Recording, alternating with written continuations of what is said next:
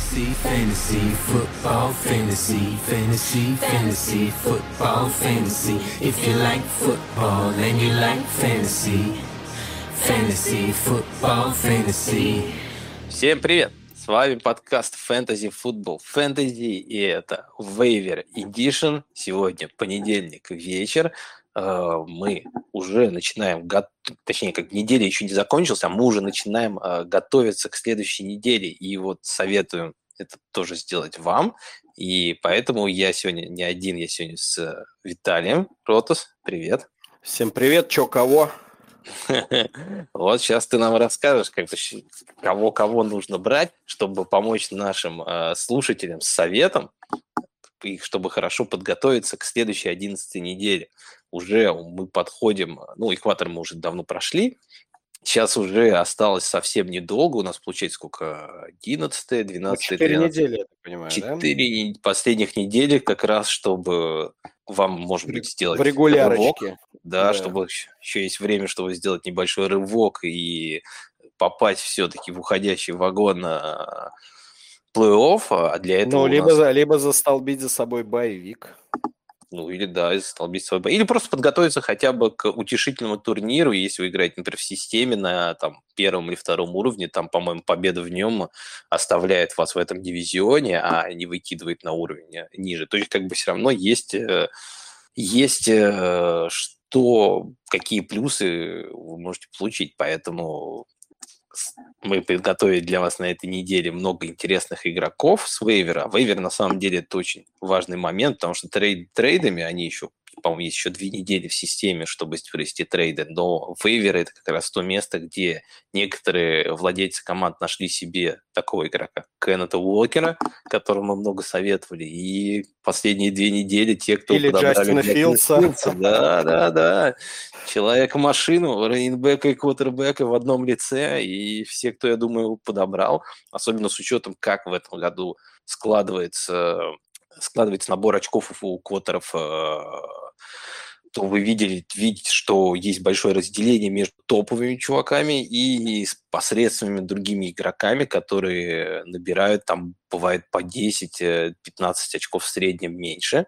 В случае с Джастин Филдсом еще, еще меньше, он там может вам за двоих э, набрать. И... Ну вот э, простой пример, да, на, на этой неделе у меня Филдс э, там сколько, 42 сделал, а у соперника Херберт 13. То есть 30 очков просто на одной позиции, как с куста. Да, да, поэтому вейвер это важное очень э, мероприятие, которое проходит каждую среду, и не забывайте присматриваться. Причем, кстати, на этой неделе по сравнению с прошлой, мне кажется, она не достаточно... Ну, есть за, за кого побороться. Если вот на прошлой неделе, мне кажется, было немножко скучновато, то на этой неделе прям есть неплохие опции на вейвере, к которым можно присмотреться. Ну что, поехали. Начнем мы, как всегда, с раннинбеков. И, наверное, один из самых таких интересных вариантов, особенно для людей, которые уже, наверное, смотрят вперед больше, а не на, не на следующую неделю, это вариант с Рашадом Уайтом из, или точнее, правильно, Рачат, по-моему, Уайт из Тампы. Это игрок, э, который э, последние две недели уже так э, поджимал достаточно неплохо Ленарда Фурнета, а на этой неделе еще Фурнет получил повреждение и в четвертой четверти не играл. И в четвертой четверти, когда не играл Форнет, Уайт получил 13 попыток, Кишон Вон, который как бы играл вместе с ним в таком небольшом комитете, получил всего лишь 3. То есть, ну, там явно как бы, если будет Уайт без Форнета, то у него будет достаточно я думаю, не будет конкуренции, у него будет достаточно высокий объем. Но даже если посмотреть вот первые три четверти э, этой игры, то мы увидим, что у Фурнета было 14 тачей, а у Уайта было 11. То есть даже когда они были вдвоем, они более-менее э, были заиграны одинаково. Это, по сути, вот как ситуация была год назад с Зиком и Поллардом. Причем Уайт именно прямо выглядел как Поллард в прошлом году. Он выглядит прям вот визуально, мне кажется, так достаточно интересно, взрывной, неплохо набирает. У него даже в среднем как бы за ярдом за попытку показатели выше, чем у Форнета в этом сезоне. В общем, если даже Форнет э, не сможет, э, точнее, сможет как бы поправиться, потому что у них на следующей неделе боевик, надо не забывать. Да, и вот я хотел вещь. сказать, что как раз-таки вот Шефтерн в понедельник сегодня, э, ну, мы еще в понедельник записываемся, сказал, что, как ожидается, Форнет не пропустит ни одного матча вообще, и типа не такая у него серьезная травма, и как раз вот боевика хватит, чтобы вернуться в игру. Поэтому да я к тому, что многие тут начали кричать, что это лигвинер, лежит на вейвере, вот я бы так прям не считал и не вкладывал бы все деньги, оставшиеся в Уайта. Ну, вот я, мне, ну, все тоже я, конечно, не советовал сейчас вкладывать. Это вот не как ситуация с тем же Кентом Уокером, на которого я был готов там хоть там не все сто как бы потратить, да. Но мне кажется, что Уайт хороший вот э, кандидат э, для вейвера, для команд, которые более-менее уже решили себе э, ситуацию на с выходом в плей-офф. И если есть место на лавке, мне кажется, это хороший именно stash такой будет, как RB4, э, RB3. У него, как я говорю, даже когда они играют вместе с Фурнетом в последнее время, количество snap ов, количество задействованности в, в матчах, оно растет. То есть даже если Фурнет не будет пропускать игры, у него все равно это, ну, это не Матис, знаешь, там не кто там у нас еще есть вот такие handcuff, это там, ну, Бенджамин типа, в Аризоне. Типа, что там, э, Энна Бенджамин, да-да-да, вот ты правильно сказал, да, Алло? которые, в принципе, да, сидят вот. и ждут, когда стартер травмируется. Да-да-да, вот это, это, я говорю, вот ситуация больше вот как Зик и Поллард, и даже если они вдвоем будут, его иногда можно будет ставить даже на флекс, потому что, я говорю, видно, что тренерский штаб его пытается все больше и больше заигрывать. Вот, так что, так, то я думаю, перейдем к следующему игроку еще, да? Еще игрок, да, который хотел посоветовать, это Айзая Пачека. Что скажешь по этому парню? Как тебе? Его Пачека, э, я скажу, что с учетом пропажи Сеха, там, говорят, объявление повесили, пропал пик первого раунда. Э, Верните, пожалуйста. Лучше первым раундом, да. Хотя бы третьим. Хотя бы третьим. Вот. Э, понятно, что сейчас Пачека постепенно выходит на первые роли именно в плане выносного футбола, но если мы говорим про PPR, то здесь у него, наверное, апсайд эм, не такой высокий все-таки. Э, и тем не менее, ну, если у вас проблемы, да, с бегущими, травмы там или, в принципе, неудачные работы на драфте, например, то, наверное, по чека можно рассмотреть. Я бы просто не рассматривал его как супер апсайдного игрока, потому что, ну, слишком много пасовых тачдаунов а, у Патрика Махомса, ну, имеется в виду, в принципе, не, на, не про раннинбеков сейчас, а в принципе, да, то есть мало выносных тачдаунов у Чифс, много пасовых, а если раннинбеки участвуют в этих пасовых комбинациях, то здесь скорее это Джерик Маккинон будет. Э, поэтому, ну, как всегда, сложный backfield э, да. у Чифс. Канзаса. Да, да поэтому однозначно вот как-то сказать, насколько Пачека сможет э, там вам к плей-офф помочь, сложно достаточно. Ну, тут, знаешь, единственный есть какой плюс еще у Пачека, что дальше, если посмотреть по расписанию, то для раннинgbеков у Чивс считается топ-5 самых лучших, самое лучшее расписание.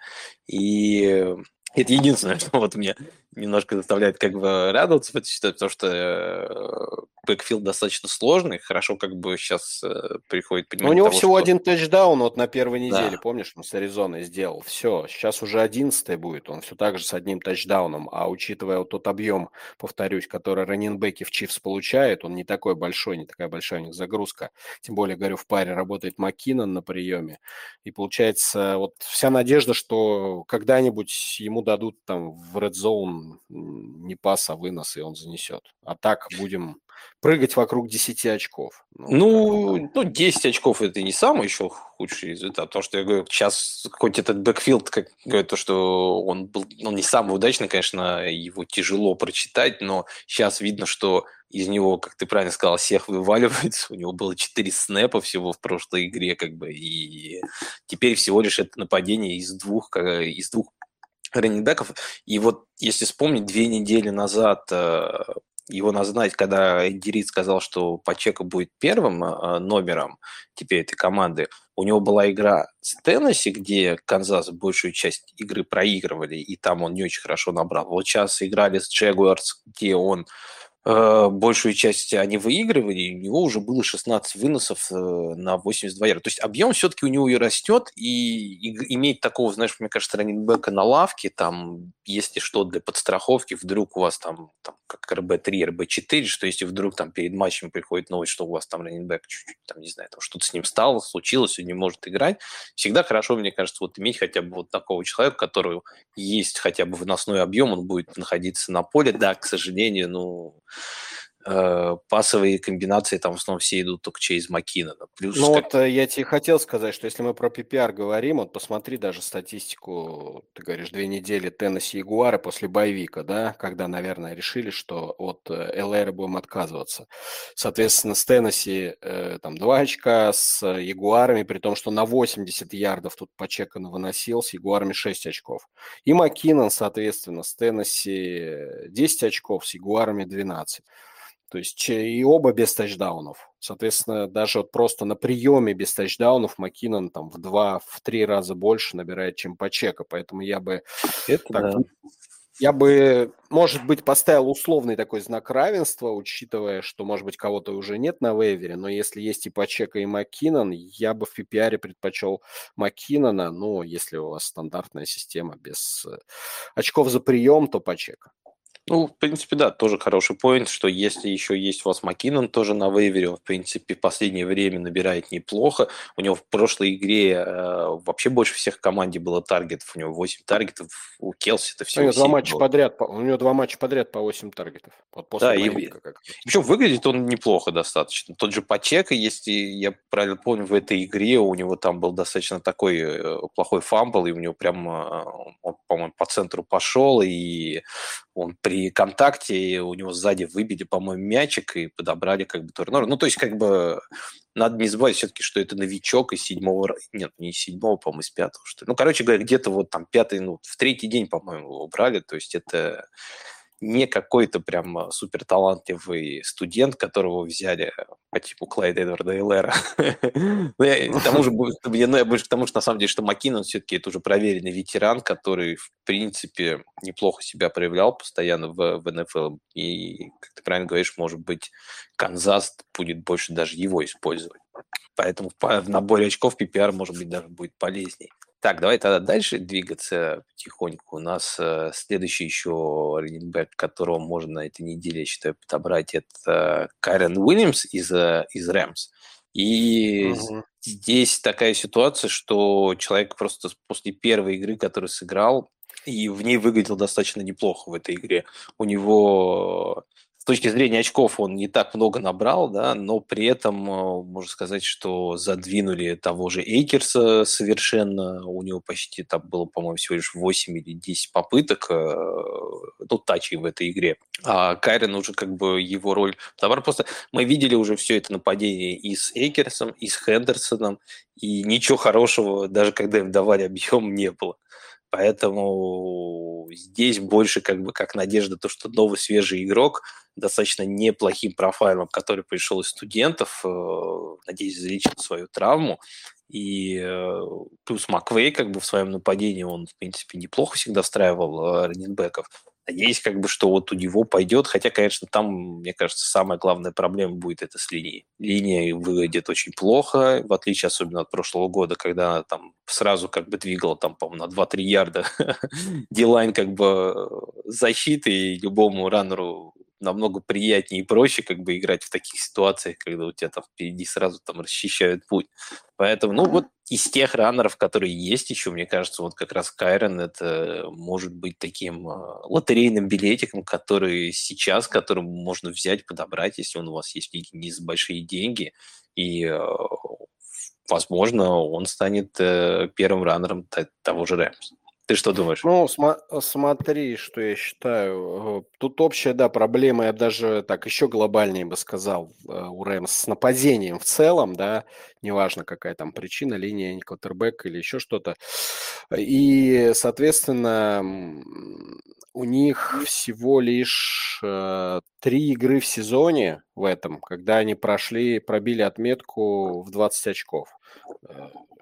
Поэтому да. много проигрывают, в общем, я вот к чему веду много проигрывают, э, приходится через пас отыгрываться. Сейчас с учетом травмы Купера Капа, я думаю, еще больше будут проблемы э, в атаке, в том плане, что опять придется догонять, догонять, догонять.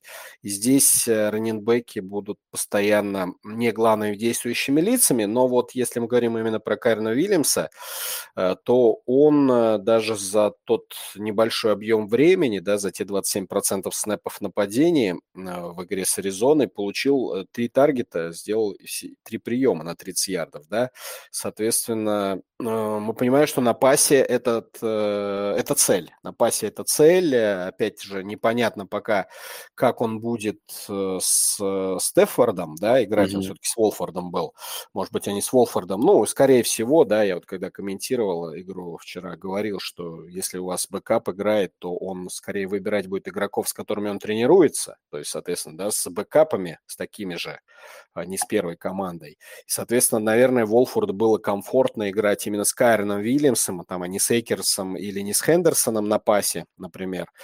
И сложно сказать, как Стефорд себя поведет. Ему, может быть, как раз с Кайроном Вильямсом будет некомфортно играть на коротких передачах. Но, тем не менее, я соглашусь, если э, вот не затратная эта история будет, если у вас есть место на лавке, то взять надо, но пока в старт, конечно, ставить Кайрона Уильямса не, не нужно. Не, это да, это, конечно, надо посмотреть. Просто, мне кажется, с Эйкерсом более-менее уже в, в Рэмс все понятно. Как-то стало, ну, мне как кажется, понятно. Здесь... Он нас все-таки с Аризоной э, треть матча, или сколько он там отыграл? Ну, прилично там, может, сколько он, 17%, не треть, да, 17% времени дали ему.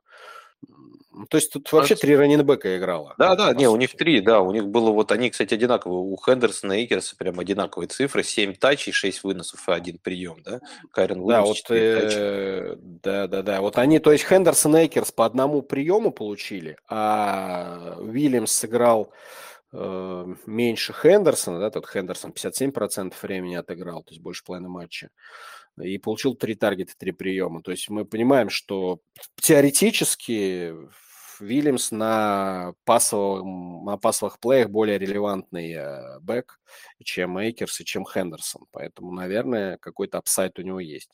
Что, знаешь, что самое удивительное еще, если так посмотреть, он получил больше всех target ов, но он сыграл всего лишь один snap на третьих down ах. Все третьи down ы почти были за Дэрилом Хендерсоном он получал пасы в основном, но он в основном получал пасы из-за того, что играл в двухминутном нападении. Он почти за собой полностью забрал двухминутное нападение, и он поделил еще goal line. Было два, а, две попытки у них там близ, близко к goal line у, потому что Рэмс, по-моему, в этой игре с Волфордом очень редко там могли двигать нормально мячик, и э, они вот два у них, раза... Два, два, захода, два захода в Red Zone, по-моему. Ну вот да, вот как раз было два захода в Red Zone, и там один раз Хендерсон, один раз, кстати, Кайрен Уильямс э, ходил на поле. То есть они... Не, ну вот э, есть апсайт, я согласен, да, и особенно, как ты говоришь, двухминутная. То есть э, это как в том году, как же его, Макисик, помнишь? В том mm-hmm. году в Вашингтоне, вот как двухминутная, Макисик выходит, всех убирает с поля. И Макисик там вот он набивал свои там 14 очков, чисто за счет того, что две минуты во второй четверти он играл в футбол и две минуты в четвертой. Ну да, да, да. И, а это считается такой очень как бы важным моментом для раненбеков, нападение, потому что это нападение, где все двигается быстро, и э, как раз э, раннеры используются и как на выносе, и как э, на приеме. То есть, если мы обычно видим там на первых, вторых как бы даунах в основном используют раннеров, которые больше выносят, на третьих больше любят выпускать, которые ловят, то как раз двухминутное это самое... Причем, мне кажется, это, наверное, еще с точки зрения даже просто футбола, если не фэнтези смотреть, двухминутное нападение это самое сложное, что есть для раннинбека в футболе. То есть те, кому, кого выпускает больше всего в двухминутном нападении, по сути, означает, что тренер ему доверяет больше всего потому что это ситуация, когда игрок должен уметь и ловить, и принимать, и блокировать, и в общем, быть всесторонним таким раннером. Поэтому это хороший, мне кажется, знак, когда человек, руки сразу приходит как бы в первой же своей игре себе как бы берет двухминутное, означает, что... Точнее, мне кажется, здесь в этом случае с Рэмс это даже больше означает, что Кэм Эйкерс, Хендерсон в них в Рэмс уже разуверился и больше как бы в них не верит. Ладно, давай еще закончим тогда последний раннер. Это Джерин Уоррен, которого ты, кстати, Ну, я бы потом включить. еще одного, да, да, я бы давай, еще давай, одного давай. Сейчас добавил. добавим как давай, раз. Вот, с Вороном. Да, расскажи, почему ты думаешь, что его все-таки стоит подбирать? Ну, во-первых, он э, сыграл практически столько же времени, сколько и считающийся стартовым Неджи Хэрис и его объем снэпов, ну, не то, что он растет, но он достаточно стабилен, начиная с первой недели. Вот, и поэтому это не разовая акция, как минимум.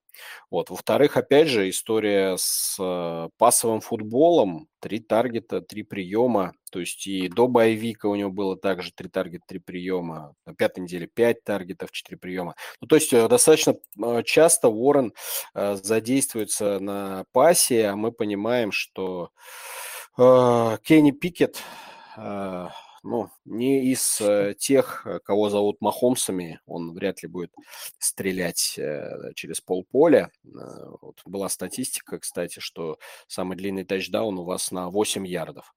Вот, и учитывая, что всего два пасовых тачдауна у да. Пикета, понят, понятно, что короткие передачи наше все, а здесь очень здорово как раз-таки подходят раннинбеки. И вот, например, с Новым Орлеаном у Неджи Харриса был только один target, и то он не поймал. Вот, поэтому upside э, определенно точно у Джалина Уоррена есть. У Неджи Харриса игра в этом сезоне, ну, не то чтобы не идет, но она, наверное, как у всей команды, у всего Питтсбурга не особо идет но не блещет Неджи Харрис, и поэтому, наверное, тренерскому штабу нет смысла зацикливаться на одном раннинбеке. Будут они как по правилу ход-хенд использовать, если у Джалина Уоррена ну, какой-то момент пойдет, заработает он наконец-то первый тачдаун в карьере, то, может быть, все больше и больше времени ему будут отдавать. Ну и плюс соперники у Питтсбурга достаточно такие э, адекватные. Цинциннати, Индианаполис, Атланта. Балтимор, Каролина. В принципе, со всеми играть можно.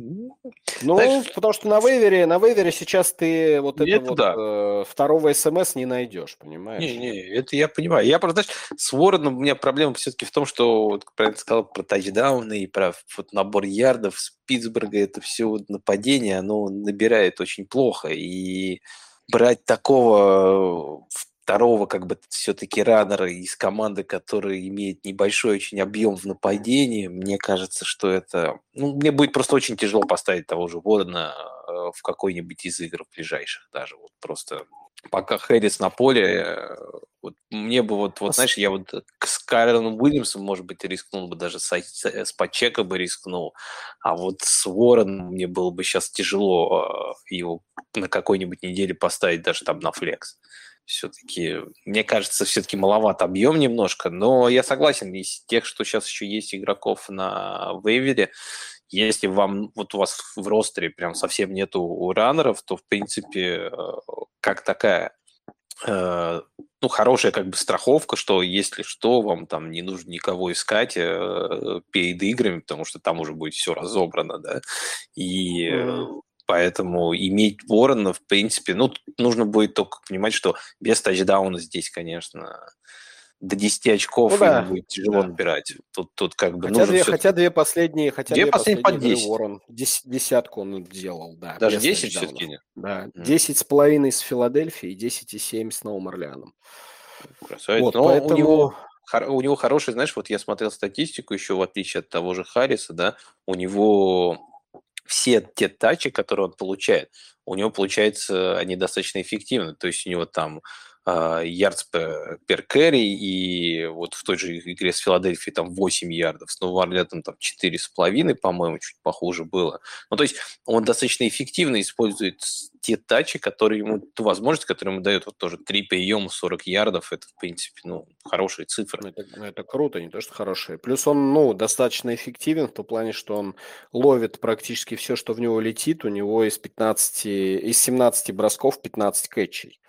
Вот, поэтому, особенно если вдруг да, Наджи Хэрис какое-то повреждение получит, я думаю, тут уже Уоррен может рассматриваться в старт моментально. Я, знаешь, я вообще не понимаю, зачем у нас держит еще Харриса на поле. Он, мне кажется, выглядит ужасно. Я, я понимаю, что на него потратили там первый пик, его нужно там кормить, но с учетом того, что мы в этом году никуда не двигаемся, и нам бы на так самом вот, деле может быть, вниз. Да. Я, и с учетом как раз того, знаешь, на Ворона попробует. Да, я вот, знаешь, я вообще не понимаю, это с учетом того, что еще говорят, что Харриса такой плохой перформанс еще из-за того, что у него там был дисфранк перед сезоном, и что он еще там не до конца залечился. Я вообще-то не понимаю, зачем его там нагружать как-то. Ну, дайте человеку просто тогда отдохнуть, набраться как бы силы, пробуйте того же Ворона, еще кого-нибудь. Я говорю, все равно нам ну, ничего не светит в этом году. Чем ниже окажемся, тем лучше игрока подберем. Так что не знаю, мне Да, кажется, если тоже... нас слушают, если нас офис Питтсбург Стиллерс слушает, э, уберите уже Неджи Хэрриса, дайте нам на вейвере поднять топчика. Да, так что в Питтсбургу мы передали привет. А кого еще тогда расскажи? Мне можно... Гасс Эдвардс. Э, Гасс Эдвардс. Я вот не знаю, насколько он жив э, на вейверах, но, в принципе, стоит заглянуть, э, потому что опять у него травма была, опять он тут с Новым Орлеаном пропускал, боевик был, поэтому вполне возможно, что он сейчас где-то лежит, вейвере, валяется. Да на вейвере. Согласен, Потому что да. две последние игры и вот две последние недели его не было. Поэтому кто-то мог освободить место, скинуть его. И, особенно учитывая, да, что Кеннион Дрейк там ну, нормально зарабатывает э, в Балтиморе. Но да вот не зато факт, если мы... дальше зарабатывать. Да, а потому что если мы даже взглянем снедь неделю, а это по, фактически первая игра Гас Эдвардса в сезоне, и он там набрал 18 очков, за 36% снэпа, то на той же седьмой неделе у, Гас, э, у Кенниан Дрейка пол очка. Вот, поэтому... Потому что все тачдауны забрал как раз Эдвардс. Это с Кливлендом, по-моему, была игра тогда. И у с него Кливлендом, да. Два да, тачдауна да, да. как раз они у них, он вот, даже знаешь... по снэпам Дрейк проиграл, понимаешь? У Дрейка 27% было против 36 у Эдвардса. А у них, по-моему, постоянно вот какой-то странный такой баланс э, в Балтиморе. Неважно, кто здоров, кто травмирован, но каждый играет где-то в районе 30% снэпов где-то вот, ну, плюс-минус кого-то, как бы чуть больше, иногда бывает чуть меньше. А вот как очки распределяются, это уже как там монетка ляжет. На чьих ну, драйвах там получается, как бы кому получится, тут получится. Потому что даже в тех играх, когда был Эдвардс и Добинс, и Дрейк здорово, они, по-моему, точнее, не Дрейк, а там был Хилл еще. Ну, то есть они всегда трех раннинбеков используют. Не было, по-моему, такой игры, чтобы у них э, там два раннера хотя бы полностью забрали себе backfield. Ну, с учетом просто того, как они много э, выносят, и с учетом того, как они много обычно time of possession владеют мячом, двух раннинбеков это было бы нормально, мне кажется. Достаточно хватало бы объема для двоих. Но когда, конечно, три, вот каждый играет Слушай, ну Джастис Хилл, ну Джастис Хилл три последние игры получал 5, 4 и 4 касания. Ну, come on, это несерьезный объем. Поэтому тут все-таки Эдвардс Дрейк, э, да, я согласен, что непонятно, кому повезет с тачдауном из них э, в каждой конкретной игре. Но опять же, мы с вами говорим про концовку сезона, во-первых, э, да, и что уже, в общем-то, все разобраны на вейвере. Во-вторых, что не забываем, Балтимор – это такая черная дыра для раненбеков как 49-й, да, э, постоянно какие-то травмы, постоянно кто-то вылетает, и поэтому сегодня у вас Эдвардс с Дрейком делят, завтра у вас Эдвардс в одно лицо будет таскать, ну, не считая Ламара, понятное дело. А вот, поэтому если Эдвардс есть, э, тут надо осмотреть на него. Ну, условно говоря, да, там вот тот же Карен Вильямс или Уоррен, ну, я бы Эдвардс, например, поднял лучше, если он есть. Ну, согласен, нет, да. Вот э, все-таки, наверное, Уайт и Пачека мне кажется более такими интересными, особенно, ну, как бы, мне кажется, у них э, может вырасти еще как-то объем, да. Здесь вот ситуации с Кайреном просто очень много непонятных, и поэтому тот же газ, мне кажется, понадежнее может быть. Но, опять же, это очень достаточно волатильный такой игрок, который, надо понимать, что как железного стартера его все равно нельзя будет использовать. Но Нет, я согласен. с другой стороны, как ты говоришь, э, треть, на треть времени в атаке Эдвардс на поле проведет. То есть это не то, что, да, опять же, там человек сидит просто и ждет, когда кто-то травмируется. Нет, он будет играть. Ему точно так же дадут время там и на третьих даунах, и в red zone. Это Главное, да. чтобы это в его, в его время драйв такой прошел. Это да. Кстати, пока мы вот с тобой вспоминали Эно Бенджамина, его вспомнил э, э, штаб э, в Аризоне тоже и решил его релизнуть. Отчислили на Бенджамина? Да, да, пока мы вот его вспоминали, видишь, как-то в Аризоне Конор, видимо, нас... Ну, слушай, Конор в последнюю игру сыграл вот с Рэмс, 96% времени был на поле, 96%. А вот теперь давай посмотрим, кто за Конором. Я так на память Кионте не помню, Ингрэм. кто там. Кионте Ингрэм, А, новичок, которого вот. брали в низких раундах. Ну, кстати, он выглядел, когда выходил, неплохо в последних играх. Ему Вот, маленький давай объем. про него и скажем теперь внезапно. Ну а что, второй? Ну, ну, подожди, э, Аризона много э, работает с раненбеками на поле, да, и много пасует на раненбеков. Соответственно, если Конор, а мы знаем, что Конор не особо такой живучий и может в любой момент с- сломаться, вот, э, и тут же мы получим РБ-1. Это да. Не, здесь я согласен. То, что после этой новости э, дивиденды того же Кионта Ингрэма будут расти, это сто процентов.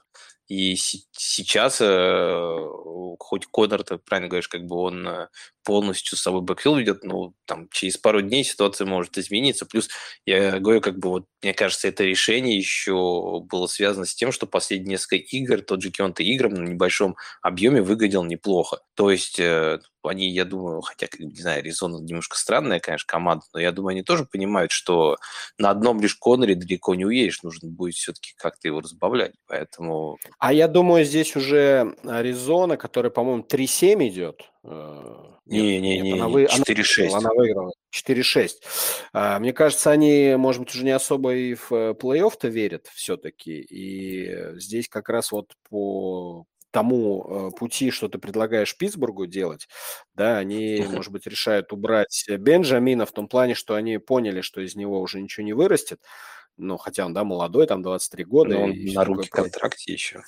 Да, но, может быть, они посчитали, что там в, в- на тренировках и вообще намного перспективнее себя Инграм показывать, нежели Бенджамин, и сразу решили, что вот в этом сезоне мы ничего там тянуть не будем резину, дадим побольше времени Инграму. Ну да, Кто чтобы знает, присмотреться. Кто знает. Да, да, да, да. Потому что Поэтому Конор вот- это тоже такая история, я думаю, у них сколько еще там он. Ну, этот Он на следующий контракт еще- же подписал, по-моему, да, двухлетний. Ему плюс 28 лет будет, ну, такой уже достаточно возрастной игрок.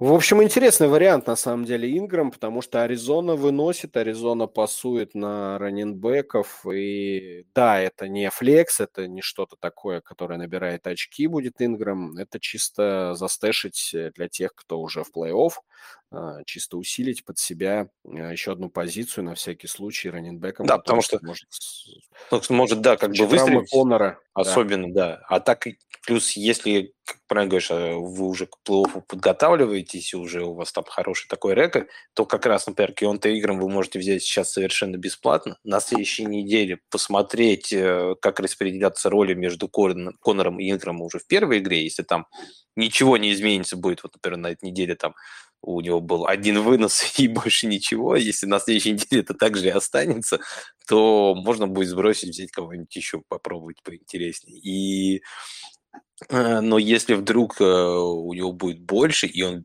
будет, не знаю, проявлять себя в следующей игре достаточно неплохо, то... Ну да, возьмё- возьмут вдруг, да, и в двухминутное нападение поставят не Коннора, а Инграма, например. А Инграм, да. То есть, как бы мы как бы в этой игре так получалось, что Конор как бы играл весь матч. Не факт, что он дальше так же сможет. Так что, ох, а, кстати, тут да, еще другая новость. новость, интересная. Чего Да, там еще, еще, знаешь, кого еще, ну, не отчислили, но тоже из новости, опять же, из пустыни, из Аризоны. Там, говорят, Закерт сломался все на нем до конца Ну, сезона. кресты, да. Э, нет, колено. Макбрайт, Макбрайт. Ну, о Макбрайде, да, поговорим, я думаю, еще когда раз дойдем как, э, до тайтендов. Не, ну Э, с сердцем было все понятно уже потому. Ну, мне тоже, как да, как он увозили, игры. да, да, да, да, там ясно было, что это что-то прям, ну, даже есть не season ending, ну, то есть фэнтези как бы season ending стопроцентный, там может Да, быть где-то, да. я думал, еще под плей-офф, может, еще были как бы у кого-то надежды, что он все лишь там пропустит там месяц-полтора, как бы, да, но сейчас, видишь, как бы пишут, что все как бы до конца, года, до конца года, а там кто знает, может быть, уже и до конца И карьеры. закончит, да. Потому что Макбрайт, его, я думаю, брали высоко, по-моему, брали достаточно высоко. Он во втором Раунд- раунде втором- был. То есть да. это был э, первый выбор Аризоны, у них первого раунда не было, и они своим первым выбором на драфте сразу взяли Тайтенда. Ну, что многое Отчаянные говорит, да. Ну, во втором раунде достаточно высоко. Слушай, ну Ну, Денвер тоже так же. В том году у нас первого не было, да, вроде, и мы сразу этого Дульсича взяли, Тайтенда. У Дульчич выглядит очень хорошо уже сразу. Ну, Но, Макбрайт, может быть, теперь и Макбрайт, да, Да, может быть, теперь. Макбрайт будет выглядеть очень хорошо. мы, мы особо его не видели, как бы, так что да, здесь согласен. Потом. Ну, давай, кстати, на самом деле пару слов скажем сразу о Макбрайте, чтобы потом э, уже не А давай возвращаться. сразу про Тайтендов тогда и скажем, чтобы не Ну, давай, да, кстати, сделаем, э, как вот, знаешь, в НФЛ это тайтенд уик бывает, да, у нас Да, будет да, да. неделя, неделя тайтендов тоже, и на этой неделе мы будем говорить о, о тайтендах раньше, чем о ресиверах, потому что они важнее на этой неделе. Вот, и э, давай-то начнем как раз с Макбрайда, и у Макбрайда Сейчас я как раз открою вкладку. Вот у меня была про его результативность, но ее по сути не было. Его, по-моему, всего лишь один раз использовали на этой неделе. Точнее, один пас, Не, ну по-моему, да, был, он мы, его мы поймал. сейчас не, не, не, не знаем, э, как. Мы можем просто это смотреть по Заку Эрцу. То есть э, загрузка Тайтенда в нападении Аризоны. То есть ты можешь просто открыть э, Зак Эрца закладочку и посмотреть, как грузили Зака. А грузили его плотно, он Ого, практически хорошо, да. пол, полный матч э, в атаке был на поле, за редким исключением. И я думаю, Макбрайда ждет точно такая же судьба. Ну вот смотри, он в этой игре, на поле. он, а он в этой игре уже как бы, э, когда ушел Эрц, он сыграл 54 из 55 снэпов Мгм. без Ну Эрца. вот. То есть как бы с поля он не уходил. Другое дело, что его в пассовой игре не очень сильно задействовали, но что, в принципе, логично. Во-первых, еще был Маккой, э, Да, а вот не Халер сказать, что да, еще квотербек был не стартовый.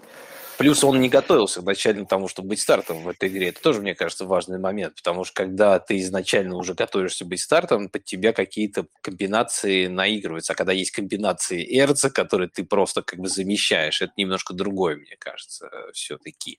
Поэтому уже то, что человек как бы постоянно на поле, это сразу же в первой игре, то есть у него нету там, по сути, конкурентов. Если кто-то там другой из тайтендов будет выходить, он явно будет чисто на блок выходить. Так что, как ты говоришь, Эрца всегда задействовали много, много как бы, и у Калера сейчас появились опции в слоте тот же Мур, Хопкинс на бровке, то есть э, посередине, вот особенно для Red Zone, как раз э, где Эрца очень часто использовал, э, очень любит как бы как раз использовать Калер Мюррей. Я думаю, что как раз Макбрайт э, э, ну, особо... Ну, он, знаете, мне кажется, даже чем-то похоже. Вот я когда новичков, э, помню, просматривал, э, читал про него, у него тоже, знаешь, такой как бы не очень высокий показатель э, яка, то есть как бы после как бы ловли э, мяча он не так много набирает, но при этом за счет того, что хорошо двигается, хорошо освобождается, там маршруты бегает, он э, обычно всегда собирал достаточно много таргетов. То есть, ну, такой же, как бы, как Эрц, по сути, был. Не супер пробивной по типу, знаешь, там, Китла, там, да, и там еще есть Эндрюс такой. Ну, Эндрюс как бы скелси, ладно, это Убер такие прям супер тайтенды. Ну, Джоку, вот, да, знаешь, вот эти, которые прям терминаторы такие ловят, как бы, и потом еще там с двумя, как бы, защитниками на плечах могут пробежаться. Нет, Макбрайт не такого плана, но зато, как бы, хорошо двигается, быстро открывается, ловит, хоп, как бы, зачетки, как бы, это самое главное, там, по сути, если ты хорошо умеешь открываться, как раз на того же Хопкинса я смотрел в зачетке обычно там нормально, как бы его прикрывает, все-таки о нем не забывает, то как раз Макбрайт такая опция, которая незаметно так тихонечко может э, вам сейчас, если вы подберете, знаешь, вот как то с тем же Дульчичем, когда он появился первые игры, так э, первая игра-то у него вообще была шикарная, там, по-моему, три плея, что ли, там, три или четыре снэпа. Ну, короче, сыграл очень малое количество времени на поле провел, поймал один таргет, и этот таргет оказался тачдауном, когда его просто ну, забыли. Дулси, Дулсич, он boost, конечно, определенный, если так можно сказать, нападению придал Денвера, плюс он, пожалуй, такая одна из самых надежных целей на самом деле для Уилсона сейчас стала, и э, вот во всех сложных ситуациях, э, которые возникают, э, э, и старается Вилсон искать именно Дулсича. Э, если Саттон закрыт, то дальше сразу Дулсич идет. Вот, поэтому... Сейчас Джуди нет. Так что сейчас да, Джуди ушел. Макбрайт, вот. Э, если смотреть по Эрцу, такой потенциально на 10-15 очков каждую неделю. Тем более, вот я смотрю, у Эрца 4 тачдауна уже набежало за сыгранные матчи. То есть, и вот как ты говоришь, в Red Zone будут, в End Zone использовать Макбрайда. Вопрос, конечно, насколько он будет эффективен, но, по крайней мере, я вот смотрю по габаритам, они весят, как и Эрц, одинаково. Чуть ниже Макбрайд на 2 дюйма. Ну, ничего. Ну, это большой, я думаю, да. Ну, вот, там 6,5 Hz, 6,3 Макбрайт, по 250 фунтов оба весят. Ну, как бы типажи очень похожи, видимо, не случайно. Все-таки под замену Эрца его уже брали, может быть, не на этот, а на следующий сезон. Так что Макбрайт интересная опция, главное, что бесплатно. Я думаю, никто тут особо за него вкладываться не будет. Да, После... да, к тому же с учетом сейчас тайтенды, как э, на каждую неделю можно всегда их стримить, так что... Да, вопрос единственный, что нужен ли кому-то вот человек, э, о котором не знаешь, что от него ждать, если на вейвере более интересные есть опции. Ну да, вот, например, я на этой неделе уже не стал включать того же Дульсича, потому что, мне кажется, все, кто хотели его, уже взяли. Ну да. И да. уже взять, как бы, наверное, на вейвере будет тяжело на этой неделе. Но до сих пор мне, я смотрел, на вейвере лежит будет еще Колкмет, которого уже, по-моему, какую вторую или третью неделю не уходит с поля с тачдауна.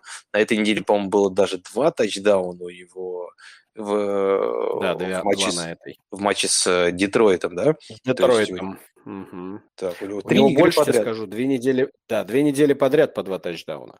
И, собственно, у него все это родилось, когда заиграл э, Филс. И причем они с Филдсом, у них прям хороший такой как бы коннект, и причем, не знаю, вот может быть, конечно, эту защиту у Детройта еще немного, ну, достаточно сильно хромает, но они Кмета, вот второй тачдаун, его просто забыли. Там просто как бы Кмет один побежал, как, ну, как бы пробежал через все поле. Ну, давай сразу скажем, что защита дальше ждет Атланты, затем дальше защита Джетс и дальше защита Гринбей вот потом боевик.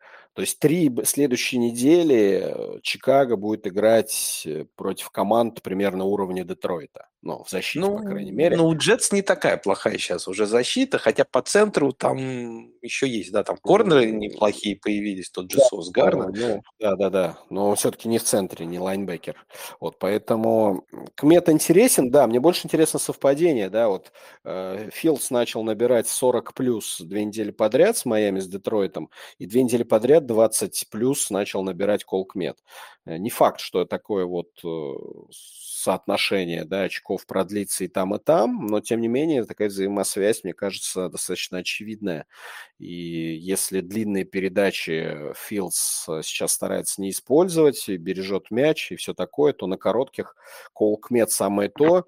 А еще мы, вот говоря про раненбеков, ну, не отметили этот факт, потому что на вейвере нету, но у нас травмировался Хали, Халил Хербер. Хербер.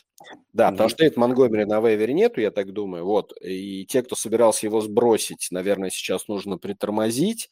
Все-таки если Халил Херберт, у него травма э, бедра, и насколько он вылетел, непонятно.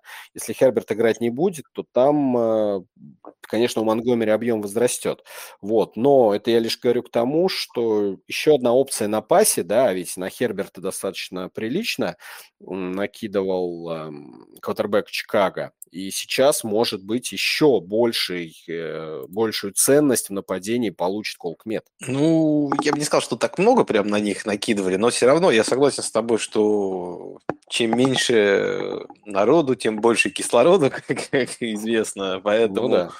Э, минуса это точно не будет для Кмета. Если будет тот же Монгомери, мы знаем, что не очень эффективен на пасе, то... Не, ну знаешь, что еще мне как бы радует? Что даже без тачдаунов, да, Кол Кмет да, да, да, я тоже хотел даст по, там, по 14-15 очков вот последний Да, вот 5 приемов, две игры на девятой неделе, 5 приемов, 40 ярдов – это 9 очков. На этой неделе 4 приема, 74 ярда – это 11 очков. Ну да, не 15, ну 10 плюс, ладно, 10-12 он вам даст. Ну, Даже ну, без шикарно, конечно.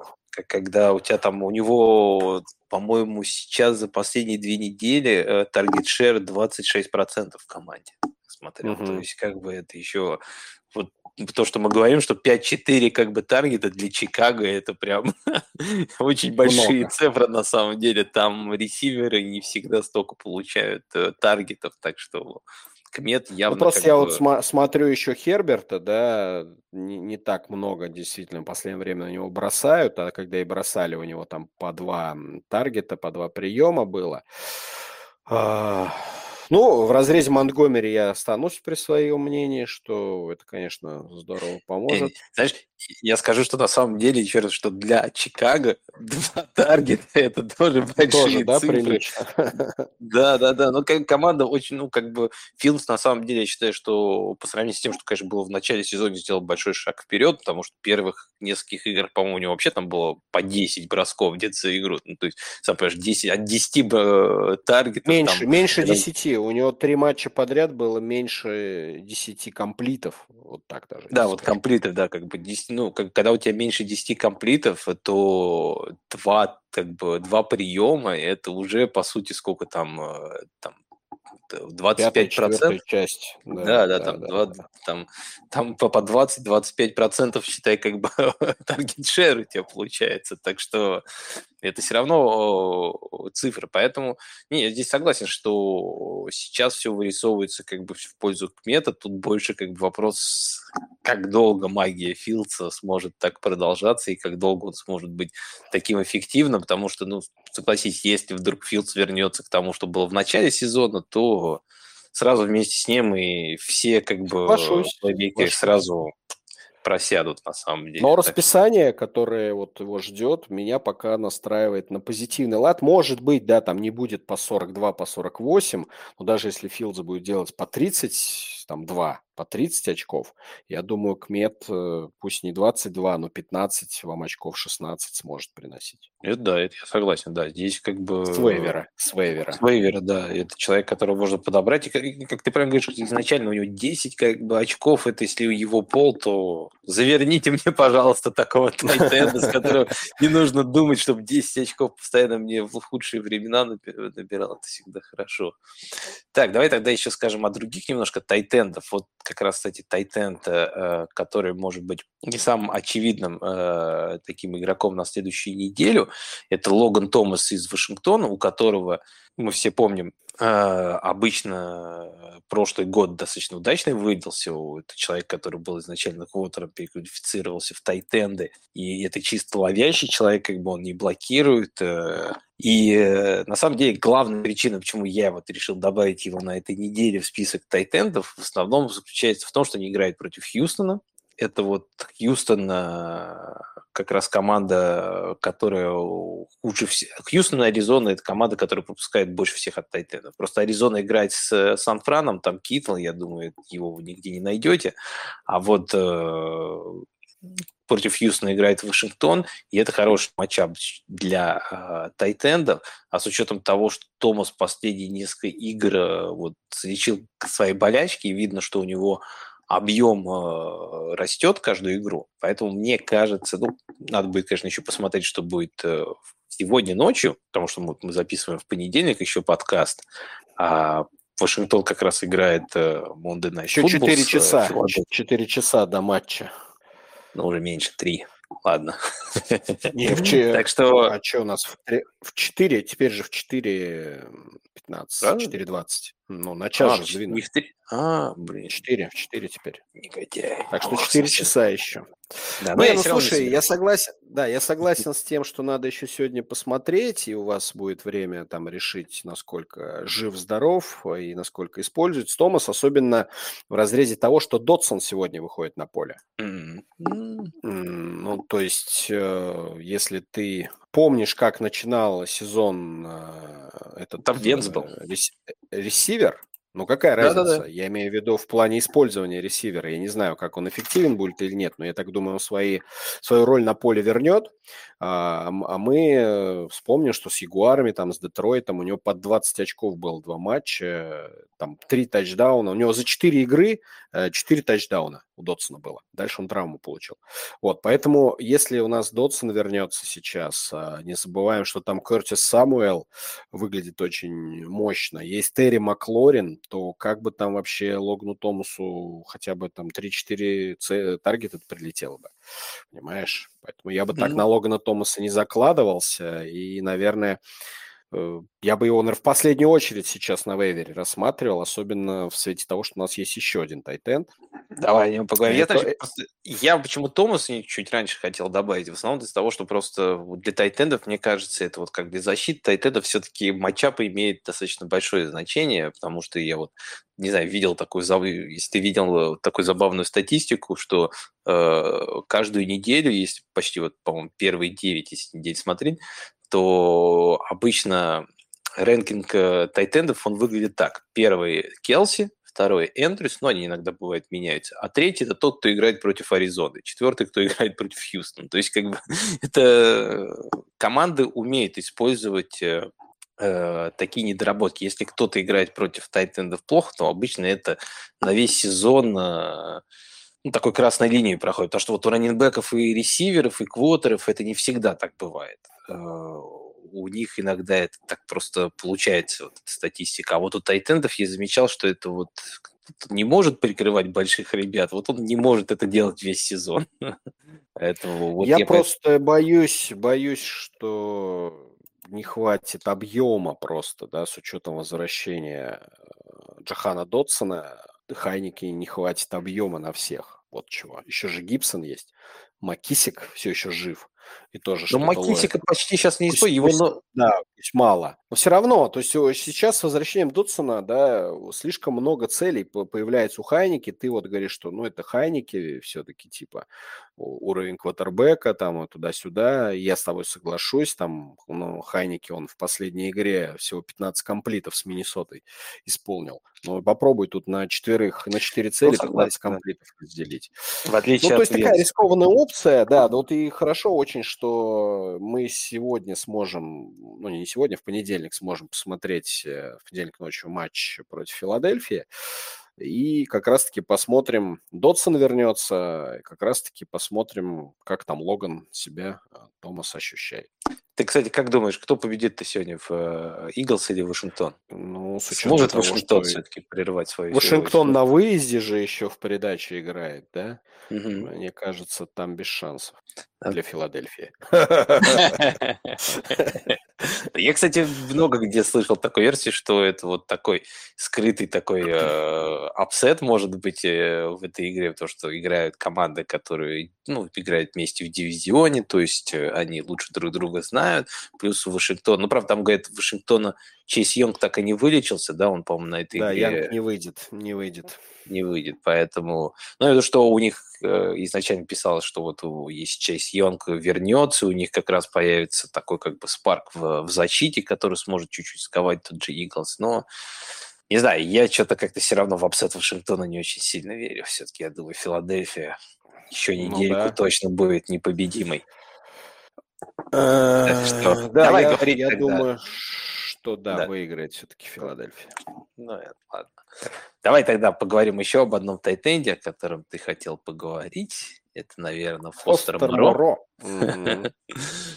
Ну, все-таки нападение Рейдерс, э, хоть они и отвратительно играют в плане побед-поражений, постоянно э, чего-то им не хватает э, в этой жизни. Ну, наверное, слишком много отчисляют игроков из первого раунда. Видимо, в этом проблема. Вот, но отсутствие в списке травмированных, да, у нас Даррелл, по-моему. Да-да-да, Уоллер все уже, мне кажется, его в этом сезоне мы не увидим. Ну, тем более, как минимум, мы не видели. Да, для фэнтези. Мы не видели. Да, Это... мы не видели, прямо скажем, все время с травмами с какими-то был. Вот, поэтому нападение, в котором по сути, должно было быть три человека на приеме, а оказалось два. Почему-то все проигнорировали да, сло, слота, который тоже, кстати, теперь в списке травмированных. Ну и в итоге, в общем, у нас остается Деванта Адамс, Тайтенд, в данном случае Фостер Моро и вот Джош Джейкобс. Вот на трех э, вот таких столпах, я думаю, Дерек ну, Кар будет приезжать. на самом деле, еще. Он играет ну, много, слушай, но это, пос... опять же, не Играет та. много, да, но что-то эффективность Холлинза э, пугает. Все шести таргетов, два приема на последней неделе. С Ягуарами четыре таргета, два приема. Ну, в общем, совсем последний матч плох. Холлинс. Э, и это лишнее, как для меня, доказательство того, что, наверное, придется сосредотачиваться Кару на тех, кто может ловить, кто более надежен. Соответственно, понятно Адамс, понятно Джейкобс, но вот Фостер Моро – это, как мне кажется, очень даже интересный вариант. А, повторюсь, нападение у Кара живое практически в каждом матче.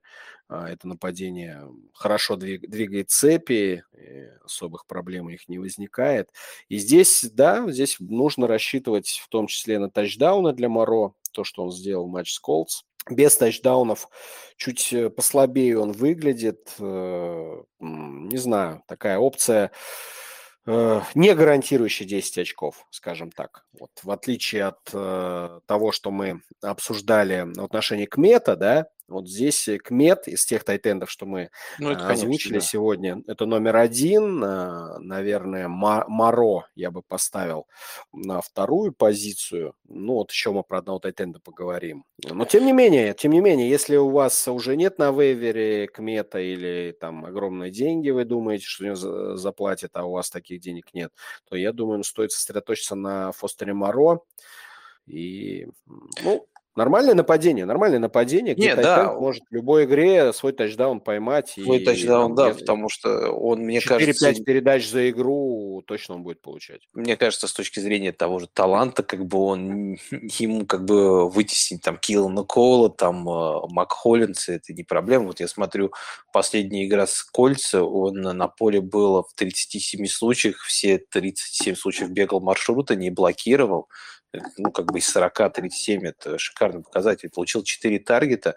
Ну, это, конечно, не самый лучший результат в команде, но, опять же, для для Тайтенда это более-менее неплохо. И вот не, ну я, смотри, знаешь... 4, подожди, прерву, 4 таргета, да, это мало, но это его худший результат. Это его худший результат. Э, и, например, с Новым Орлеаном а он, на восьмой неделе ну, 9 таргетов было. Mm-hmm. Поэтому я думаю, это как бы такая ни, ниж, нижняя точка для Моро на данном этапе карьеры вот в этом сезоне. И дальше, я так думаю, выше, выше и больше будет только получать передачи.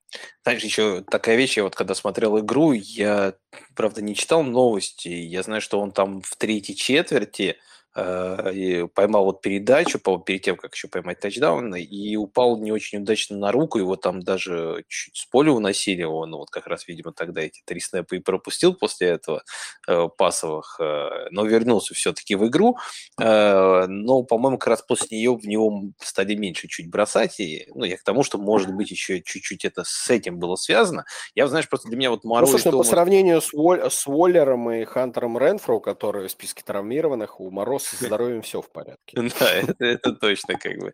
И пока как бы он чистится как старт на следующую неделю. Но я, знаешь, хотел сказать, что для меня вот, да, Маро, наверное, и Томас, они, для меня они все-таки немножко где-то на одном уровне, потому что у Томаса как бы, мне нравится матчап, но я не уверен как бы в нападении в объеме. Вот э, у Смаро, наоборот, я уверен в объеме и, правда, не очень уверен в нападении, как бы Вегаса, оно какое-то такое странное, я не очень его до конца понимаю, но то может за одну половину там 20 очков набрать, а за другой вообще ничего не может, как бы там, ну, то есть э, оно какое-то такое, э, не, до, ну, не знаю, как бы для меня оно как бы непонятное, оно как э, то работает, то не работает, причины ну, видим причины это Девант Адамс, его закрывают, находит способ закрыть, все, как бы мы его не видим, это нападение тяжело становится двигать, когда идет игра у Адамса, в принципе, и другие как бы начинают случать и набирать очки. Но, в общем, как бы вот это обратная как бы от того ситуации. Там не очень, по-моему, хороший матчап у Лас-Вегаса на следующей неделе. Денвер, Денвер. А, нет, Денвер. Не, кстати, Денвер, кстати, считается хорошим матчапом, кстати. Вот он там входит посмотрим, в Посмотрим, посмотрим. Потому что это, конечно, не как раньше, я помню. Там развал кабинетов будет, развал кабинетов и очередные 13-10 какие-нибудь, понимаешь, от а, Денвера. думаешь, прям так? Естественно, Денвер проиграет 13-10, но ничего не даст набрать. Как-нибудь так все будет. Ну, не знаю, я говорю, как по статистике, я помню, вот про предыдущие года, тогда у Денвера всегда было совсем плохо с, э, с Тайтендом. Мы с тобой даже записывали, помню, подкасты выверны, где ты всегда советовал брать Тайтенда, который играет да, против Денвера. такое но сейчас, как я понимаю, чуть лучше стал, но все равно вот смотрю показатель того же Ротовиза, как бы у них топ-10 все равно не рисует Денвер как топ-10 защиту против э, Тайтен. Ну, то есть как бы благоприятную защиту для Все-таки Моро э, при всем э, уважении, у него талант, я так думаю, пониже, чем у того же э, Уоллера. Ну, да там вот, 40 от него уже если, стоит. Да, если от Уоллера мы там можем ждать э, хорошей работы против любой защиты, то не факт, что Мороз справится. Согласен. Скажи тогда, кого ты еще хотел добавить? А, из Джетс, если не ошибаюсь. А, да, да, да точно. Еще есть, есть Тайлер Конклин. Конклин. Да, он достаточно такой неоднозначный, на самом деле, тайтенд. Э, но, знаешь, я вот тоже о нем думал в разрезе больше того, что они играют с э, патриотами. Да, после и, боевика как раз. Да, после боевика. Э, и Конклин, если посмотреть на его набор очков, он как раз 26 очков набрал против э, Патриотов, когда они играли три недели назад. Это была его лучшая да. игра, он поймал два тачдауна, у него было 10 таргетов, 6 приемов. Нью-Ингланд считается такой средней командой, там, по-моему, они 13 или 14 для в игре против Тайтенов. То есть матчап считается, а даже больше, по-моему, сейчас я посмотрю, шестой. Ладно, сейчас я взгляну точно, какие они считаются, но, но в общем, это э, матчап достаточно благоприятный, плюс он, вот мы видели три недели назад, как он набрал 26 очков в той игре. То есть это была его лучшая игра. У него, конечно, была не очень хорошая игра с Баффало, где его почти не использовали. Но у него начало сезона было мощное такое, когда он с три недели подряд набирал... Больше там, 10. 10. 10 плюс, да. Флака, Флака. Мы... Тогда же тогда был Флака, и было супер-мега пасующее нападение. Но потом они что-то решили, что нет, мы лучше будем играть через Флака же в, прай- в прайме был, в прайме. Да, ну, прям, он да. с периода Денвера в прайме находится все еще. Как бы ну, ты так смеешься, на самом деле, даже вот у нас э, в ФФФ династии флаком мне на первых неделях две, две игры затащил. У меня было две победы с моим ростером, который с трудом 35 очков теперь набирает без флака. Флака был супер мощью на самом деле в начале сезона, так что Зак ну, скажем так, вот. Конклин, он такой бомбаст вариант, может вам 0 дать, может вам дать 10 э, плюс, а может и 20 плюс э, вдруг выписать вам. Вот, поэтому я бы так сказал, что если вам нужно, ну, там, много очков отыгрывать, то, наверное, нет смысла Логана Томаса ставить, наверное, Фостера Моро нет смысла ставить, то тут либо Конклин, э, либо все, либо ничего, ну, либо вкладываться в Колок Мета. Ну да, Потому что за Кмета, я думаю, на, э, ну, за тайтендов обычно на а, вейвере, э, ну, все стараются их бесплатно поднимать, потому что все, стри... большая часть людей стримит эту позицию, то вот за Кмета, я думаю, на этой неделе, чтобы вам поднять, вам придется что-то за него предложить, потому что просто так, когда ты 20 очков подряд набираешь две игры, и Филс выглядит великолепно и останавливаться не собирается – я думаю, за него, если вы хотите думаю, его... Да, я думаю, вам придется Конклина брать. Да, особенно если у вас уже не осталось э, средств э, для вейвера, поэтому вот как раз Конклин, Томас и Муро – это вот как раз э, кандидаты для вас. Если там готовы хотя бы там 5-7 долларов потратить, то, может быть, вам повезет еще с Кметом. Так что на этом, я думаю, неделя тайтендов подходит mm-hmm. к концу. Больше особо там советовать не, некого. И перейдем к другим обычным парням, которые не такие большие, но тоже ловят мячи. Я говорю про ресиверов. Ресиверы есть, в принципе, интересные на этой неделе на вейвере. А, мы опять начнем, наверное, с э, игрока, о котором мы уже говорили. На прошлой неделе я о нем не стал говорить, мы о нем с Тимой Счастье, когда делали подкаст, как раз говорили. Это People Jones из Cleveland Browns. Это игрок, который... Да, который так, то на вейвере, то в ростере, да? Да-да-да, вот так, так, такие у него телодвижения достаточно большой лифтер. Я, знаешь, вот таких называю игроков лифтерами, потому что они то там, то сям. Э, но вот то, как э, выглядит в последнее время People Jones, да. Э, мне кажется, это не тот игрок, которого стоит оставлять на вейвере. Если он у вас еще там есть, то его точно нужно подбирать, потому что сейчас это, по сути, он и Амари Купер – это два ресивера, которые играют постоянно которые наберут, вот я смотрю сейчас Конклин, ой, Конклин, People Jones последние четыре игры у него 11, 11, 12, 15 очков. То есть и это все без тачдауна. Он э, ни одного тачдауна в этих играх, по-моему, не... Да, нет, ни одного тачдауна в этих играх. У него вообще нет тачдаунов в этом сезоне, так что так здесь проще как бы, да. И у него, кстати, до этого игр, которые были 9-12, ну вот первая неделя 12, еще две, две игры с Джетс и Питтсбургом у него были ужасные, там его почти не задействовали. Но после этого у него достаточно неплохой пол, да, как бы апсайд не такой большой, но, опять же, когда ты уверен в игроке, что он наберет там по 10 где-то очков, это уже хороший вариант. А также нужно не забывать, что э, через неделю, да, по-моему, на какой, на, на 12 или на 13 неделе возвращается Дэшон Уотсон. Не помнишь уже? Mm, по-моему, на 12 нет? После, он, по-моему, 11 игр должен пропустить, и на 12 по-моему, он да. сможет выйти, если я Нет, ошибаюсь. на 13 на 13 Можно матч против Хьюстона сразу дали. А, точно, точно, да-да-да-да-да, 12 на 13. То есть еще после двух игр к нему еще придет э, Дэшон Уотсон, который будет, как я думаю, все-таки, надеюсь, апгрейдом на А может позиции. и нет. Человек два, ну, два года не играл в футбол. Ну, здесь, да, согласен, когда такие метаморфозы, случаи, метаморфозы в таких случаях часто бывают, как я помню, того же Левиона Белла все говорили, да что он там год не играл, он такой талантливый.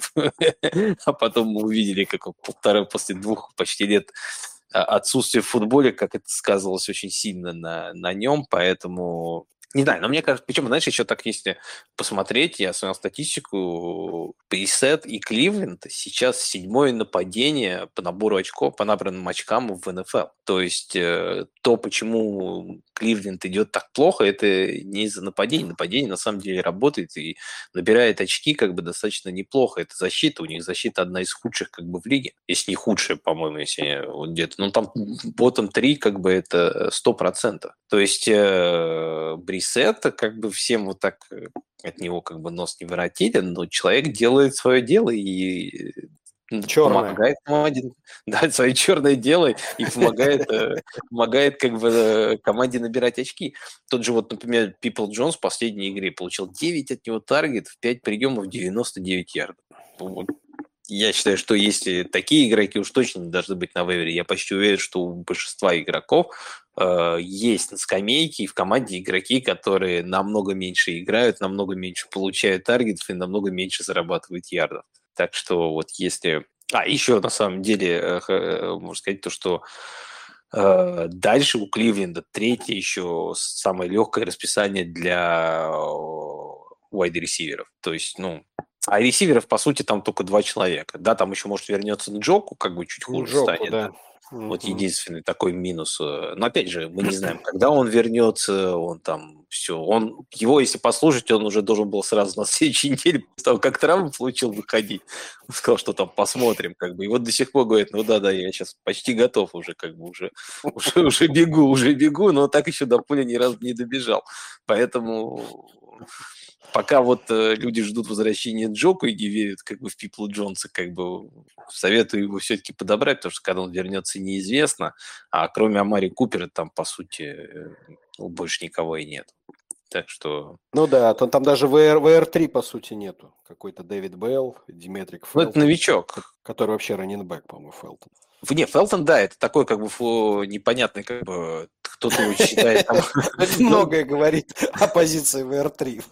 Да-да-да, непонятный как бы. Но, правда, непонятный игрок, он то э, был как бы на движке даже, по-моему, э, раннером, теперь, по-моему, стал ресивером, то есть и в Кливленде и непонятно, как его используют. Дэвид Белл – это новичок, который чисто слот-ресивер, который у них выходит э, чисто когда 11, э, ну, 11 персонала, трех ресиверов они используют, потому что они их используют не так часто, они очень любят играть хэви такие сеты с двумя раннинбеками, с двумя-тремя тайтендами, поэтому Беллу не так много времени достается, а вот э, Амари Купер, Донован Пипл Джонс, вот 42, э, пасовых комбина... 42, 42 пасовые комбинации было в прошлой игре с э, Майами, 37 маршрутов э, бежал Амари Купер и Донован Пипл Джонс. Они ну, ну, почти там, скажу, 5 только... Него...